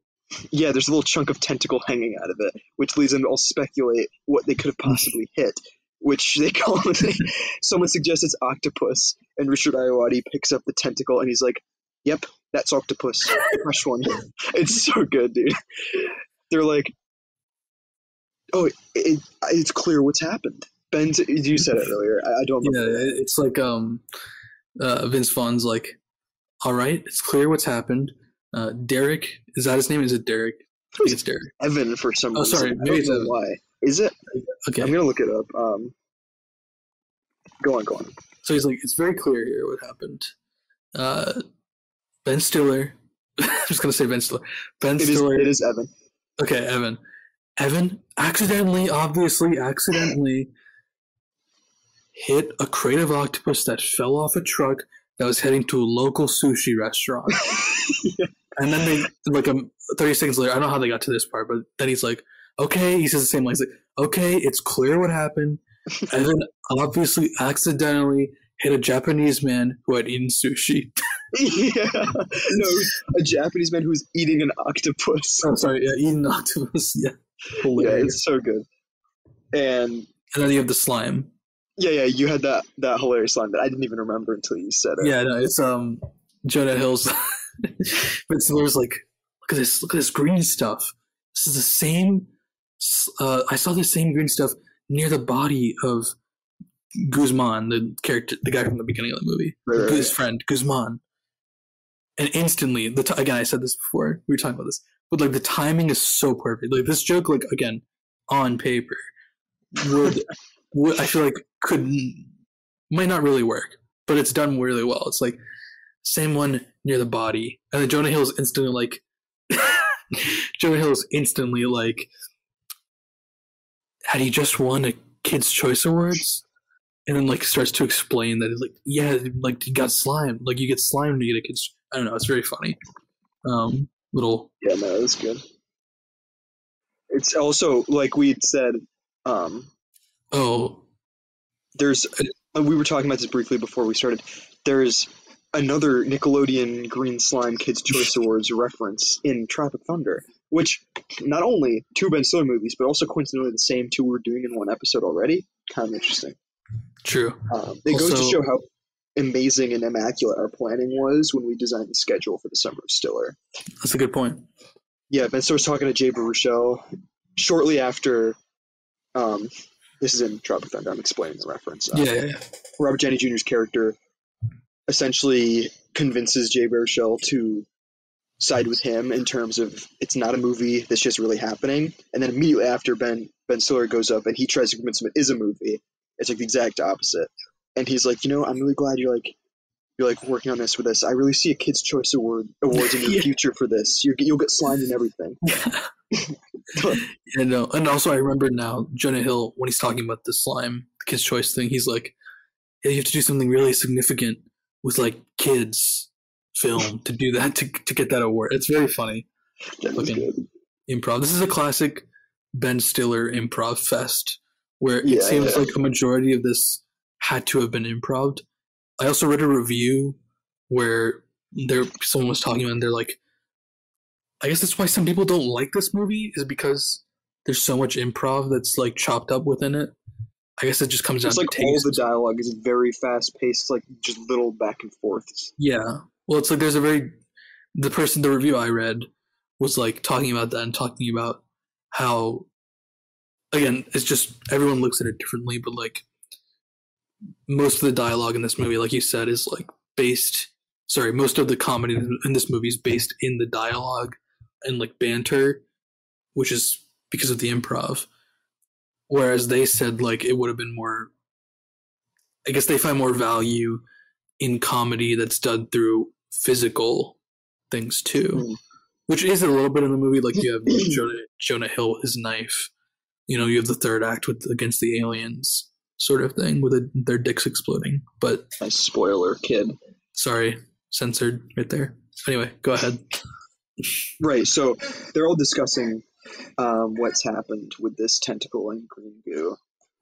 Oh, there's a hilarious. They like touch it, and I think taste it also, and they're like going on about how every single aspect of it is cum like. They're like it feels like cum, smells like cum, some shit like that. They're Yeah. like, there's like a very good like very quick off like Vince Vaughn reaction where he's just like they're all like, yeah, it's like cum, it's like cum. Like he's like touching it to see for himself. And he's like, it's very cum like. It's it's just like a good little quick delivery. Yeah, yeah. He's like blast his mind is blown that it is very cum like. Anyway, it's in front of this old guy's house, a farmhouse, because they're in like rural Ohio essentially. And the guy they find this weird orb that's like looks kind of like a metal bowling ball in this guy's easement right right near the car crash. And the guy comes out of the house and he's like get off my fucking property. And he calls ben stiller sweet lips. And you can see jonah hill like look at vince vaughn and he's like he like confusedly like mouths sweet lips as if he Yeah. is pretty good pretty good and they eventually get chased off the property with a shotgun but not before stealing the metal ball secretly. They end up going to a scrap yard, or like no, it's just some like farmyard with like Yeah. a tractor and shit to like test out what the metal ball is, and they end up sticking their fingers in it, and it shoots out a laser that blows shit up. So like, this is some Joker ass technology we've just found, and they all think it's like the CIA or something. Yeah. And how does it progress from there? Um, I believe they uh well They want to go back to the farmhouse and talk to that guy to do something, but I don't. no, he calls them. He calls them and is like, "Are you guys on my roof?" Remember this? No, yeah, I know, but there's a reason. Because remember, there was the whole scene where they're talking about Jonah Hill seducing him as a distraction. No. Yeah, yeah, you're right. But why would they? Why I can't remember why they were trying to distract him. to get inside his house for some reason? Yeah, but I think they thought that he was involved with it because like, "Why would it be in his yard? He must be involved in it." You have to get inside there and get intel. Right. Yeah, I think it was to get intel. There's like this hilarious back and forth where they're all like throwing around the idea of Jonah Hill, like going in there to like seduce this old man to like d- as a distraction, and oh, You- I just want to say the funniest part of that for me was like you expect Ben Stiller to play the straight man through that because he has true. And Yeah, in the he's middle of it, he's like, it. he's like, he's like, yeah, that actually might work. like, Yeah, no, it's- it's- hilarious. Yeah, There's a bit of a turn there. Um, I just want to find it because that shit was so good. yeah, but uh, uh, yeah. In case in point, they go back there later. The guy calls them. He's like, "Are you guys on my fucking roof?" And they're like, "No, sir, we are, and We, we gotta go." And they assemble the watch, go to the house, and find the alien there. Um, ben Stiller does. He has a funny scene where he's like trying to communicate with it by looking in its eyes, and offers it some Sure. gum. It's Um, like Jack Black with the candy bar in King Kong. true. That's what it reminded me of. um, Alien obviously comes out is evil. You see the guy, the old guy's dead. Um, Yeah. then actually, this part made sense. Obviously, well, I guess we don't want to spoil it, but Ben Stiller hits him in the head with a gnome, which they think kills it, but actually just knocks it out. Um, they bring it back to the man cave True. and have a montage where they're partying with it, take photos. It's, also, it's like a photo shoot, which was also pretty fun. which one of, one of the photos will probably have to be the cover, half the cover for this episode, right? Sure. I mean, I don't know what Yeah, else. it's pretty good. Uh, Dude, I just thought it was so funny when they were like trying. They were coming up with the idea for Jonah Hill to seduce him, and Vince Vaughn's like, "Oh, put a wig on him. He'll go in there." You know. And Yeah. Jonah Hill's like, "I am not." He's like, "I'm not willing to go past second base with this guy, but if it comes down to it, I will." Which is like the classic. and then Vince uh, Vaughn says something like Vince Vaughn, just like Vince Vaughn, like you're gonna get fucked in the ass or something. I don't know. He's- the worst case scenario, he wants to dance to, to some oldies. No, he's the best case scenario, he dances to some oldies. Worst case, you get fucked in the ass. It's so good. It's just a great scene. I don't know if we skipped over it or it happens after this, but there is the uh, Vince Vaughn's daughter party scene. 'Cause they split Oh, that's, up? That's that's later. That's later. Okay, sorry, yeah. But there's a scene that actually pre, uh, like you could say preludes it, but also on the Facebook. sets it up. It sets it up. Yeah, where he checks his daughter's Facebook and sees a video of her making out with some tool, and he goes into her room. I hope you said the line I think you're gonna say. It's so funny. Oh yeah, definitely. I know it's the same. Yeah, I, line. you must be because it was my favorite. I like I wrote that. That's one thing I actually wrote down in my It phone. is genuinely hilarious. You know, Yeah. you, you have to know, and I'm sure everyone watching does. Vince Vaughn's delivery, where he just like says shit like fast paced. He's a modern day fast talker. He's up there with Yes. Eddie Murphy. You know, Shia LaBeouf at one point was in the running. True. They're fast talkers. I'm They- sure if you look at the backside of those DVDs with Vince Vaughn, they're gonna say "fast talking Fa- fast talking uh, Repo Man becomes Santa Claus's brother. You know what I mean? Exactly. It's like the same thing. He's he's always a fast talker. He's like fast talker. He's like, yeah, I was I, I was on your Facebook. So what? Yeah. What's up with his? What, what was his name? I need this kid had a name. I will look it up because I there's no way I remember. Um, There's no. It's not super necessary, Henry? but I Is it think Henry? No. The watch characters. Nick, no, Jason. It was Jason. It was Jason. okay, there you go. He's like, hey, hey, what's up with this? What's up? What's up with this Jason character? What's up? What's up with this boy toy? What's his toy story? Dude, I lost it. Yeah, the no, way his it was so delivery is is impeccable. It's It- comes I'm out of telling you, yeah. Vince Vaughn might have some of the best line delivery of like comedy history. It's it's awesome. Who's this boy toy? What's his toy story? Yeah. It's a Okay. Toy Story. So good. And then she's like, Dad, just get out of my room. And he's like, Okay, okay. But and then he sees like it's a classic thing I've seen before. Like high school girls will have True. like Yeah. a collage of like pictures on their wall. Even college girls. Yeah. True. That's so true. And his delivery is what makes it so funny. He's like walking. He's like, "And what's with this? What's with this collage?" He has like this long, drawn out, like, like he's in genuine disbelief. Very good. It's to show the relationship and to set up the, the relationship between him and his daughter, and to set up her relationship with this boy toy, which comes into play later. Not His Toy yet. Story. His Toy Story does in fact come to play later. It does. We do get to know. We know it. We get his Toy Story, and shortly after that, actually, that scene I think happened before they went to the old man's house and found the alien and took the photo shoot with it. I think that was before. Yeah, I think so. Also before Yeah. that, there's a kind of a bonding scene bef- between Vince Vaughn and Ben Stiller where they're on True. a park bench meet in on a the bench. neighborhood. That's when they get the call. Yeah, you're right. It's right before they go. Oh, to you're right. house. It's that's Yeah. where they get the call. Ben Stiller and Vince Vaughn are hanging out on a bench just talking, and that's where it's revealed Ben Stiller's infertile, and Ben Stiller is like talking about how you know he's afraid to tell his wife, and Vince Vaughn's like, "Why are you afraid? She married you, not your dead jizz," which that was so good. That's such a his bluntness too, very funny. True. He also Ben Stiller's like dancing around saying the word penis. He's like, you know, my uh, you know, the down and Vince Vaughn's like, You're what? The prick? Just say prick. Cock. Yeah. It's good. He's very very crass. You know, he's an Uncle Buck type character. Oh yeah. And so yeah, everything we just said. They um before the scene you were referencing, which is also a great scene. Very funny actually. But before that, they realize oh shit, true. I totally forgot about the big reveal, right? True. No, no, that isn't yet. Okay, so, um, how? Okay, how did they find out? It was after they killed the alien. So they, they kill the alien, Oh. they bring the alien back, it gains consciousness and escapes. during the photo shoot, and photo it attacks them. It attacks them in the man cave, destroys the man cave, and then Yes. they have it like pinned or some shit. They somehow overpower it, and it like says to them in English, "We are already among you," and then like True. grabs the metal ball and runs o- runs And away. then that's when Ben Stiller realizes he's like my creepy neighbor, who we've seen like two scenes of. yeah, his creepy neighbor's like looking at his window and like always talking about How "You fit he skin, is. you're Yeah. fit, fit human specimen. Specimen. Yeah. Yeah, It's like this. He must be an alien.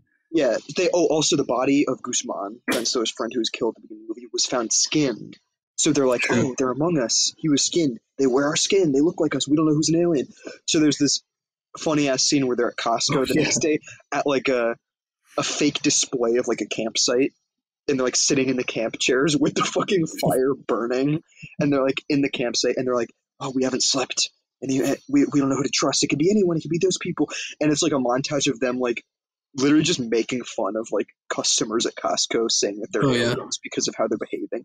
And to go back to one of my favorite Ben Stiller lines of all time from Little Fockers, where he says he played a little algae algae type water plant or some shit like that. We can go back and find the line at some point, but he has like a little algae type Algae. seaweed. Algae seaweed type creature or something like that. yeah, he had some little. He had a very similarly delivered line in this movie that I thought was funny, where they're like, "Look at these Mm, people! magic Oh, look at that lady!" It's kind of like Yeah, which means yeah. he's like, "Look at this old lady," and it's her picking up like a grapefruit, and he's like, he's like doing an impression of her. He's like, "Oh, what's what's this little weird circle human fruit?" It's pretty funny, like like yeah, I forgot about that. Yeah. like what an alien would be thinking. And fucking Jonah Hill, I think, is like, he's like, "Look at this little asshole," and it just shows like a fucking Was it Vince Vaughn? Yeah, it's, he looks the little no, no, kid not- eating ice cream. Yeah, yeah. It's like Oh. a fucking child. Yeah, it's like a child Yeah. eating ice cream. You're like, look at this. Like, look at this, asshole. look at this little asshole, so primitive, so messy, or something like that.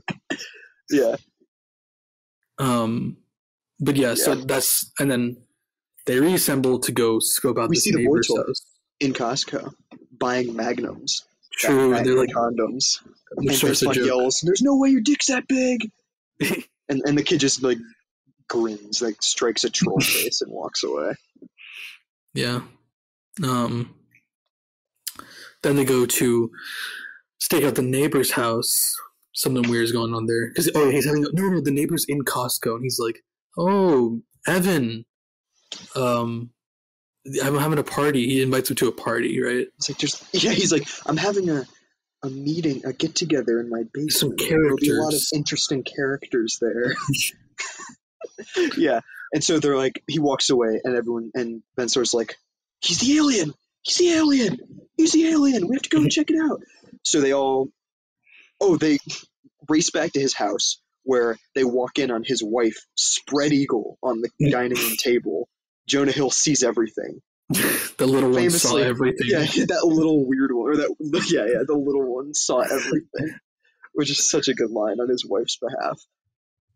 And Ben Stiller's like, I can't fuck you right now. I have to go stake out something that I can't tell you about because it's a secret. Because there's aliens are real, Morty. And he, they all run out, and his wife's like, "Cool, my husband sucks, I guess." And they're all sneaking into in the hedges, in the fucking bushes near his neighbor's yard, and they see him greet the door to some strangers and take them inside. And they're like trying to be quiet, and obviously they're all really loud as shit. And Vince Vaughn gets a phone call From from his daughter saying she's like- going to a party that Yeah. the parents aren't going to be home. And he said she can't go, but she says she's going to go anyway. So he's like, "We got to go. We got to go." And Evan Ben Stiller's character is like, "We can't. This is too important. These this is like the the fate of the world rests on." Is like it, you know this this is literally the fate of the world. Doesn't matter that your daughter's going to a party. And there's kind of a schism in the group where um, Vince Vaughn's like, "Listen, you stay here. You do this. This is too important. I gotta go. And you know what? You know what? We work. We already have such good. We, we work so well together. Uh, Jonah Hill, Franklin. That's his character. He's like, Franklin, you're coming with me. And like, before he even finishes, Jonah Hill has like this hilarious line where he's like, he's like, I'm so fucking far ahead of you. It's not even funny. And he's like already walking away like towards the car. And so they leave. Ben Stiller's furious because he's like, the watch is falling apart. I'm fastidious and everyone's not listening to my rules. But Richard I- Richard Ayoade stays with him, and they're like looking through the window because they hear like screams coming from this guy's basement, and they're like, "Fuck, it's the alien nest." And then suddenly they get jump scared by the neighbor who's behind them, who silently approached, and he's like, "Why don't you come inside?" And he's like leading them into the basement, and they're like, "This is it. We're gonna die." Turns out, big reveal, Morty. They open the doors to the basement, and it's a sex dungeon, and there's like a fifty-person Orgy. orgy going on in this guy's basement. And um, Ben Stiller's like, "We gotta get out of here, man. Come on." And then Richard Ayoade's oh, he's approached by Before- Asian housewife. yes, yeah, who asked to suck his balls, and he's like, "I'm gonna see this one out," something yeah, like that. Right? yeah, yeah, yeah, yeah. So I'm gonna see how this plays out. Yeah, Yeah, we get a tiny cameo of also the Lonely Island, the three of them Oh jerking my each other off in a circle, little fucking talking Lonely about Island circle or something. Yeah. Yeah. Um, Spencer leaves, and is that when he walks in on his wife having wine with a friend, complaining about how he doesn't have sex with her? yeah, Is that when he yeah. When he that? runs home and he's because he and he tells her, her that he's fertile. yeah, yeah, infertile. like- yeah, yeah, Um, and then, um, yeah. also, I remember the, I not remembered. I saw that the actual line Vince Vaughn says about the kid isn't "look at this asshole," it's "look at this little piece of shit," which is even better. I think. That's funny. So then, um, Richard Ayoade is back. He knocks at the door. Ben Stiller's like, having a moment with my wife. Can we not do this right now? He's like, it's important. You're going to want to hear this. And then they all meet back up. And he cuts his hand open. Also, his wife is not part of the watch. Cuts his hand open.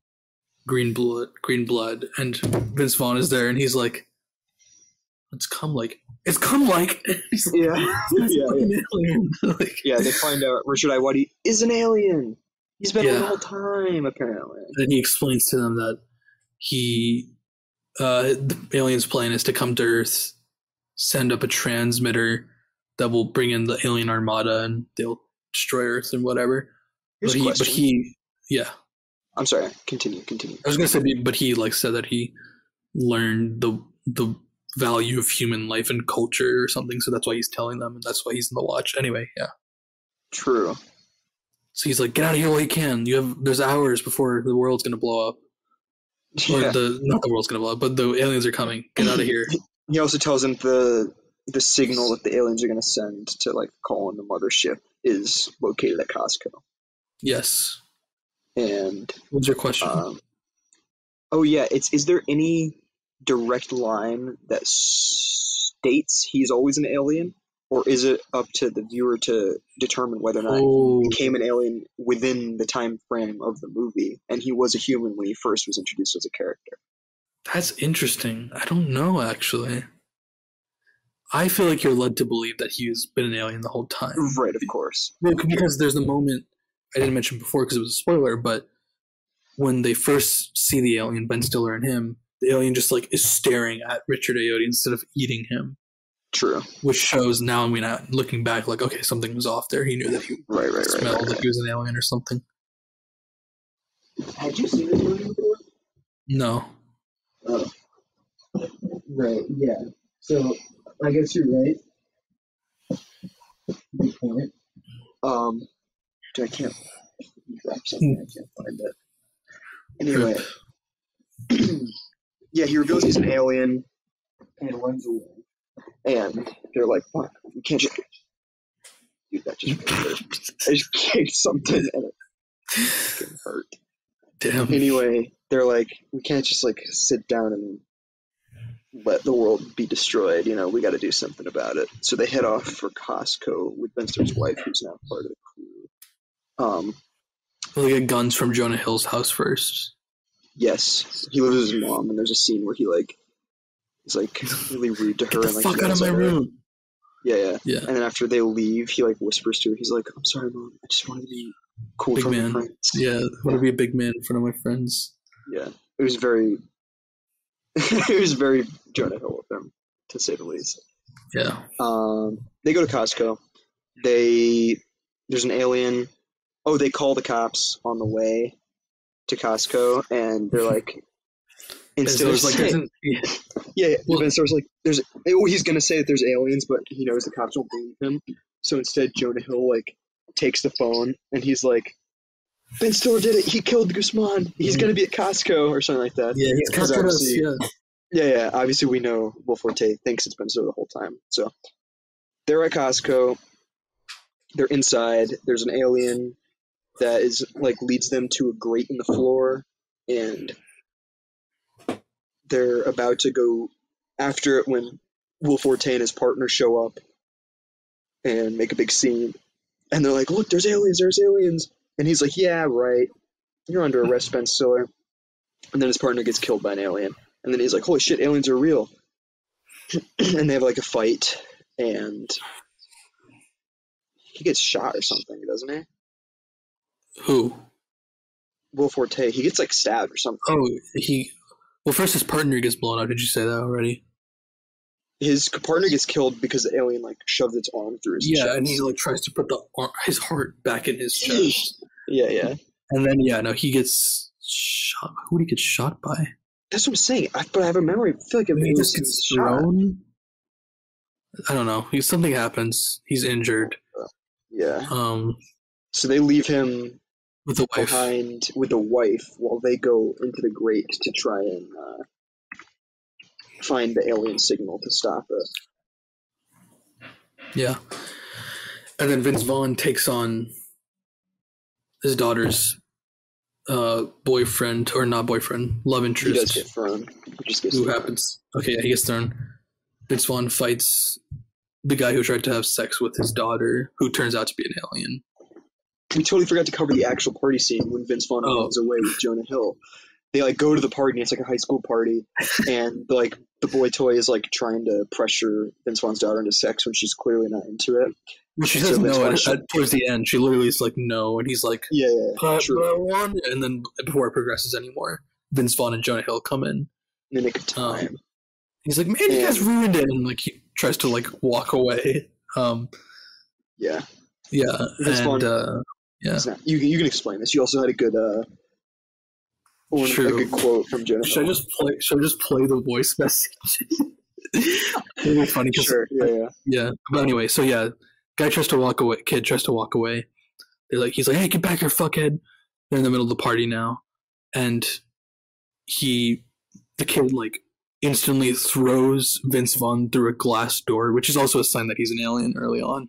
True. Um, it's like a feat of human s- fucking yeah. Herculean. And then Jonah. Jonah Hill like pulls out his knife and he just like he like smiles and just walks past Jonah Hill. Obviously, um, then the kid goes away, and then Jonah Hill is there, and everyone in the party's looking at Jonah Hill. He says this. That's right. That just happened. You don't tell your friends about this. You don't tell your parents about this. You put it in your dream journal. You put it under your pillow, and you lock it up.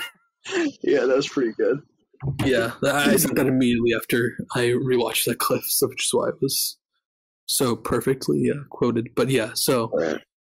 that happened earlier in the movie. We forgot to mention. True. So yeah, he's fighting the boy toy, and he's like, I can do this myself. So,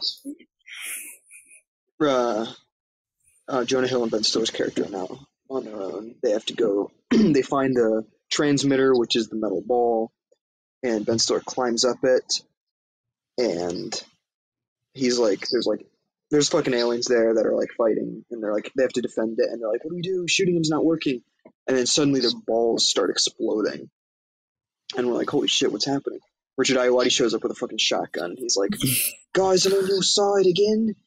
And they're, they're, they're fucking, The weakness is the, weakness is is the the penis, penis. or the balls. Yeah. yeah, whatever. yeah.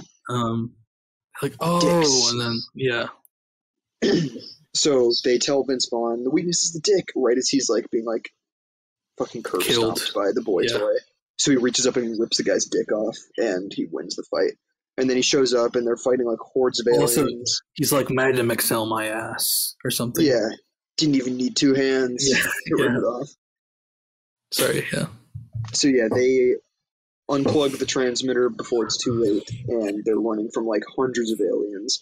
They crawl up the ladder out the grate where they first crawled in, and to block the aliens or at least buy them a few seconds, they push a refrigerator over the grate so the aliens can't crawl up it. They run out the store. They're in the parking lot with Ben Stiller's wife and Will Forte, and um, essentially, it's oh, there's actually there's a pretty ah, I don't remember how this fucking happened. Maybe you can maybe you can remind me the specifics behind it, but at some somehow they like rig the entire Costco to explode. And that's their like their their Hail Mary, you know. Their victory is concluded when Oh, oh, of course they don't rig it to explode. I'm retarded. They fucking take the orb that they put their fingers in and that shoots a laser and they shoot Costco and it envelops the entire store and then the entire store explodes. And right before it blows up, Ben Stiller has this funny ass line where he whispers. It's like, oh I gotta. it's so good. It's also, it's like so quintessential Ben Stiller. And I say that about like all of his fucking lines. True. It's so good. He like is about to blow it up and he's just, goodbye, sweet child of mine. and then the fucking building blows up. It's like out of nowhere. Yeah, It's no, just- it's so good. Great. Oh my god. and it blows up. They're like, it's like raining fire. Oh, they're also closer to the store than his wife and Will Forte, who are out in the distance, and they see it blow up, and it looks like they're all eaten by the explosion as well. But then they walk out of the fire like badasses, you know. And it's like Will Forte's like Will Forte's like are they dead? He's like talking to the wife who's like peeking above the cover of Yeah. the cop car. He's like, are they? He can't see because he's injured. He's lying on the ground. He's like, I'm so sorry you lost your husband. It's okay. You'll move on. You'll find someone else. And then he's like starting to trail off as the smoke is clearing, and he's like, actually, I'm single.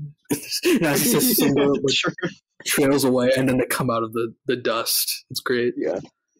Um, Um, yeah. He's hilarious. We can get into a Will Forte conversation after this. True. Fucking But- fall fall of Forte next year. Dude, next year, more like, have we entered fall yet? I don't know. After the summer is over. Might as well. I guess there's no.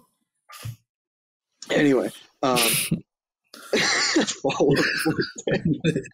That's good. Anyway, um, they come back and the like police are arriving, and one of the last scenes is Vince Vaughn's like talking to the guys. He's like, you know, in all that like debris, there's there might be some knickknacks. We can we can go. There might be some knickknacks, and like as he's talking, Jonah Hill like. Because it's clearly on fire. He like pulls up his fucking collar over his mouth like a fucking fire shield. He's like, Yeah. He's like, like, don't even finish it, and like starts walking off Yeah. screen as we, as he's like leaving already. And he's Vince Vaughn starts walking away, and Ben Stiller's like, you know that all the stuff's insured. It's and Vince Vaughn just like he's like, yeah, just get a couple knickknacks for the, and just like trails off. He just like walks away. It's so good. It's so good. And that's like the end of the movie, I think. Then you get a little, small little montage after of like their life afterwards.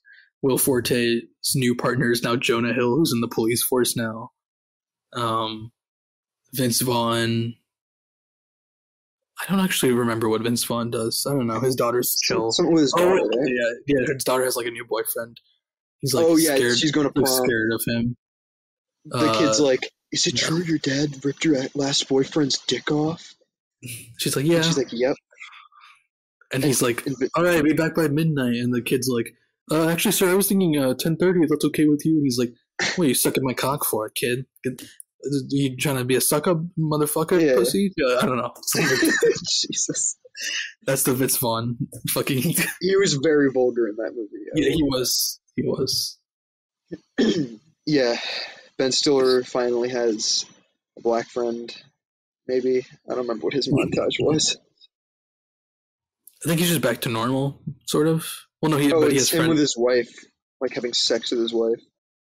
True, and then he's Oh, like and a they have adopted a child. Yeah, yeah. And then Richard Ayoade's fucking montage scene is him going back to the orgy. Which is hilarious. Yeah, he's like a he's a fucking grandfathered into the. He's a seasoned orgy hmm clientele. All in Yeah, all, pretty good, pretty good. I don't know what I don't know. I, I guess it's because I'm like a, uh, so I guess a sucker for improv, for lack of a better term. Like obviously we talked about how incredible it is in Night at the Museum two, in all these other Ben Stiller films. So I feel like I, I feel like I actually this might be a hot take, sort of not a take, but like uh, this is a fact. But I feel like I laughed out loud at more things in this than Tropic Thunder. Not that this I was like not that this was funnier than Tropic Thunder or that one is funnier than the other. I just feel like the type of comedy in Tropic Thunder overall is more like baked into the scenarios. You know what I mean? Where you're just like you're in a constant state of like, this is funny, this is funny, and then every now and then Jack Black will say something or Ben Stiller will have a funny line. You're like laugh. Whereas Yeah. this this is like situational and then round of improv and you're laughing. You know what I mean? Um, I think in the end, I do think it's a funnier movie, but probably just because that is, I think that is like more funny, like that comedy, that kind of like Yeah. dialogue based comedy. yeah, I'd agree. Not ex- obviously they can both be funny. I just think, and maybe it's just easy. You know what I mean? It's easy Sure. to just like watch this shit and be like, yeah, these are hilarious ass conversations. Yeah, and it feels more like personal, like stuff you when you're joking around with your friends, sort of. Exactly. Thing, you know? Exactly. It's like a real dialogue, Real, conversation, Yeah, joke. You know, it's good. It's good. it's good. Which similar, similar banter. In what, literally the day after I watched The Watch, I watched Wedding Crashers because I was in a Vince Vaughn mood, and I told Nabeel this earlier before we started the episode. I think Vince Vaughn is candidate, or not? Well, yeah, sure. but I think The Wedding Crashers is candidate for one of the funniest movies of all time. It's so so fucking funny, and it's because of the same banter between like him and Owen Wilson and fucking Bradley Cooper. Wa- Christopher Walken is so good in that movie as well, and Rachel McAdams is also very funny. It's just a great, like perfectly sculpted movie. I'm telling. you. Oh yeah, I definitely want to rewatch that for fucking. Uh, v- trying to think of a V word. I was Something of- literally just the vernal. Vernal. Uh, fucking. It's the vernal equinox, right? That's a thing, right? I don't know. Vernal it means summer. No way. Yeah, Oh my god, yeah, March 20th is a vernal equinox. We'll do vernal equinox of uh, Vaughn. on. No, vernal equinox is spring equinox. I'm retarded. There you go. But vernal, a vernal pool is a body of water that is, you know, seasonal. It doesn't always have water in it, so it can't support fish. So it only has like insects and amphibians and shit in it. Mm-hmm. We could do something with that maybe. True. We'll have to look into it. But I think for now we should finalize by doing the ranking. I agree. The Watch. Genuinely, I laughed out loud so much at that movie. So, dude, I'm giving a uh, lot of uh, the stuff we watched recently very high. I'm afraid I'm gonna have to give another seven, but I'm not sure yet. Interesting. I might give it an 8 or an 8.5, only because I feel bad giving out so many nines so willy nilly, even. And I also think, so I guess I can kind of see what your argument was, which was that the reason people might not like it is because the whole imp- improvisational aspect of it, you know? yeah. I think, I think part of the reason, I, I think the plot line and the story is kind of like mid tier Exactly. kind of, kind of simplistic and kind of also just like drags it down a little bit. exactly so really the best part is just the dialogue you know what i mean I'm which thinking. i think what might set it a tiny bit below something like zoolander which was hilarious What plot did I, uh, hilarious like comedy aspect yeah. What did I give uh six or six point fives to? starsky and hutch was a 6.5 which i think that's pretty low Yeah, no, I'm whatever. I will reevaluate that one. something about mary also 6.5 and a that is it you didn't give anything a six yet Okay. Well, I definitely laughed at this as much as something about Mary. I feel like Dude, I feel like this is way better than something about Mary. Mm, I I, know- don't know I about know I- way better because it was I still ranked good. Mary higher because I felt like it had more like um influence and like it's sim- symbolic influence sort of thing. Anyway, I would, I'm gonna for now I'm gonna give this a six point five.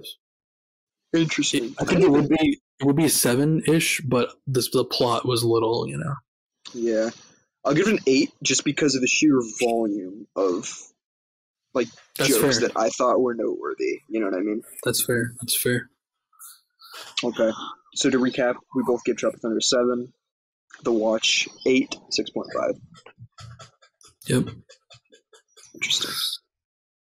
Stay tuned for the summary of Stiller in a couple after the next two episodes where we go over Sure. our full ranking and summarize It's the bonus. findings. It's the bonus uh episode of the season. Kind Exactly. of sort of like a you know, you get DLC for a game. It's like that's what the summary of Stiller is gonna be. Exactly. But um yeah, I mean, if you don't have any other thoughts, I think we've, we've completed. Ready? All right. Well, Very nice. well, guys, don't forget to do any number of the things we told you to do at the beginning of this episode, Sure. and keep your eye out on social media. Um, Justin, I have to ask. It's required. Anything you want to plug? Hmm. Um, not that I can think of. It's fair. I mean, we do see you every episode, so yeah, it's like I don't have that many projects going. Nothing new yet, but just check out King Reef regardless. True. I agree with that. And yeah, so we will catch you guys next episode for the more serious. We're getting a little more serious. We're talking about Greenberg. We're talking about Meyerowitz stories. We're talking about Secret Life of Walter Mitty. True, the serious It might- is still our episode. True, serious. That might be the uh, title. We wanted to do Tone Master for those who saw Tower Heist. You know what I'm talking about, but it doesn't fit with the S theme, so maybe not. We'll see. So, We will see. All right, guys. Follow at Filmatic Podcast at the Fish King FX at our Sustainable uh, Oceans Sustainable Hour Sustainable hour. uh, at Justin Fischler on YouTube MET3090 How to Pirate. Um, yeah. Go check out my school projects. yeah. What was the one with uh, Frank Alvarez? The Oh, dude, that was from ninth grade. That That was, one was STI funny. awareness. that was hilarious. Not that that topic is hilarious, but Of course. anyway, guys, Smoke and mirrors, guys. Welcome to the movie factory. To the movie factory. welcome to the movie factory. We'll see you next time. I've been Nabeel, and he has been, Justin. And we'll see you next time on the Yeah. Summer of Stiller. Key the Summer of Stiller jingle.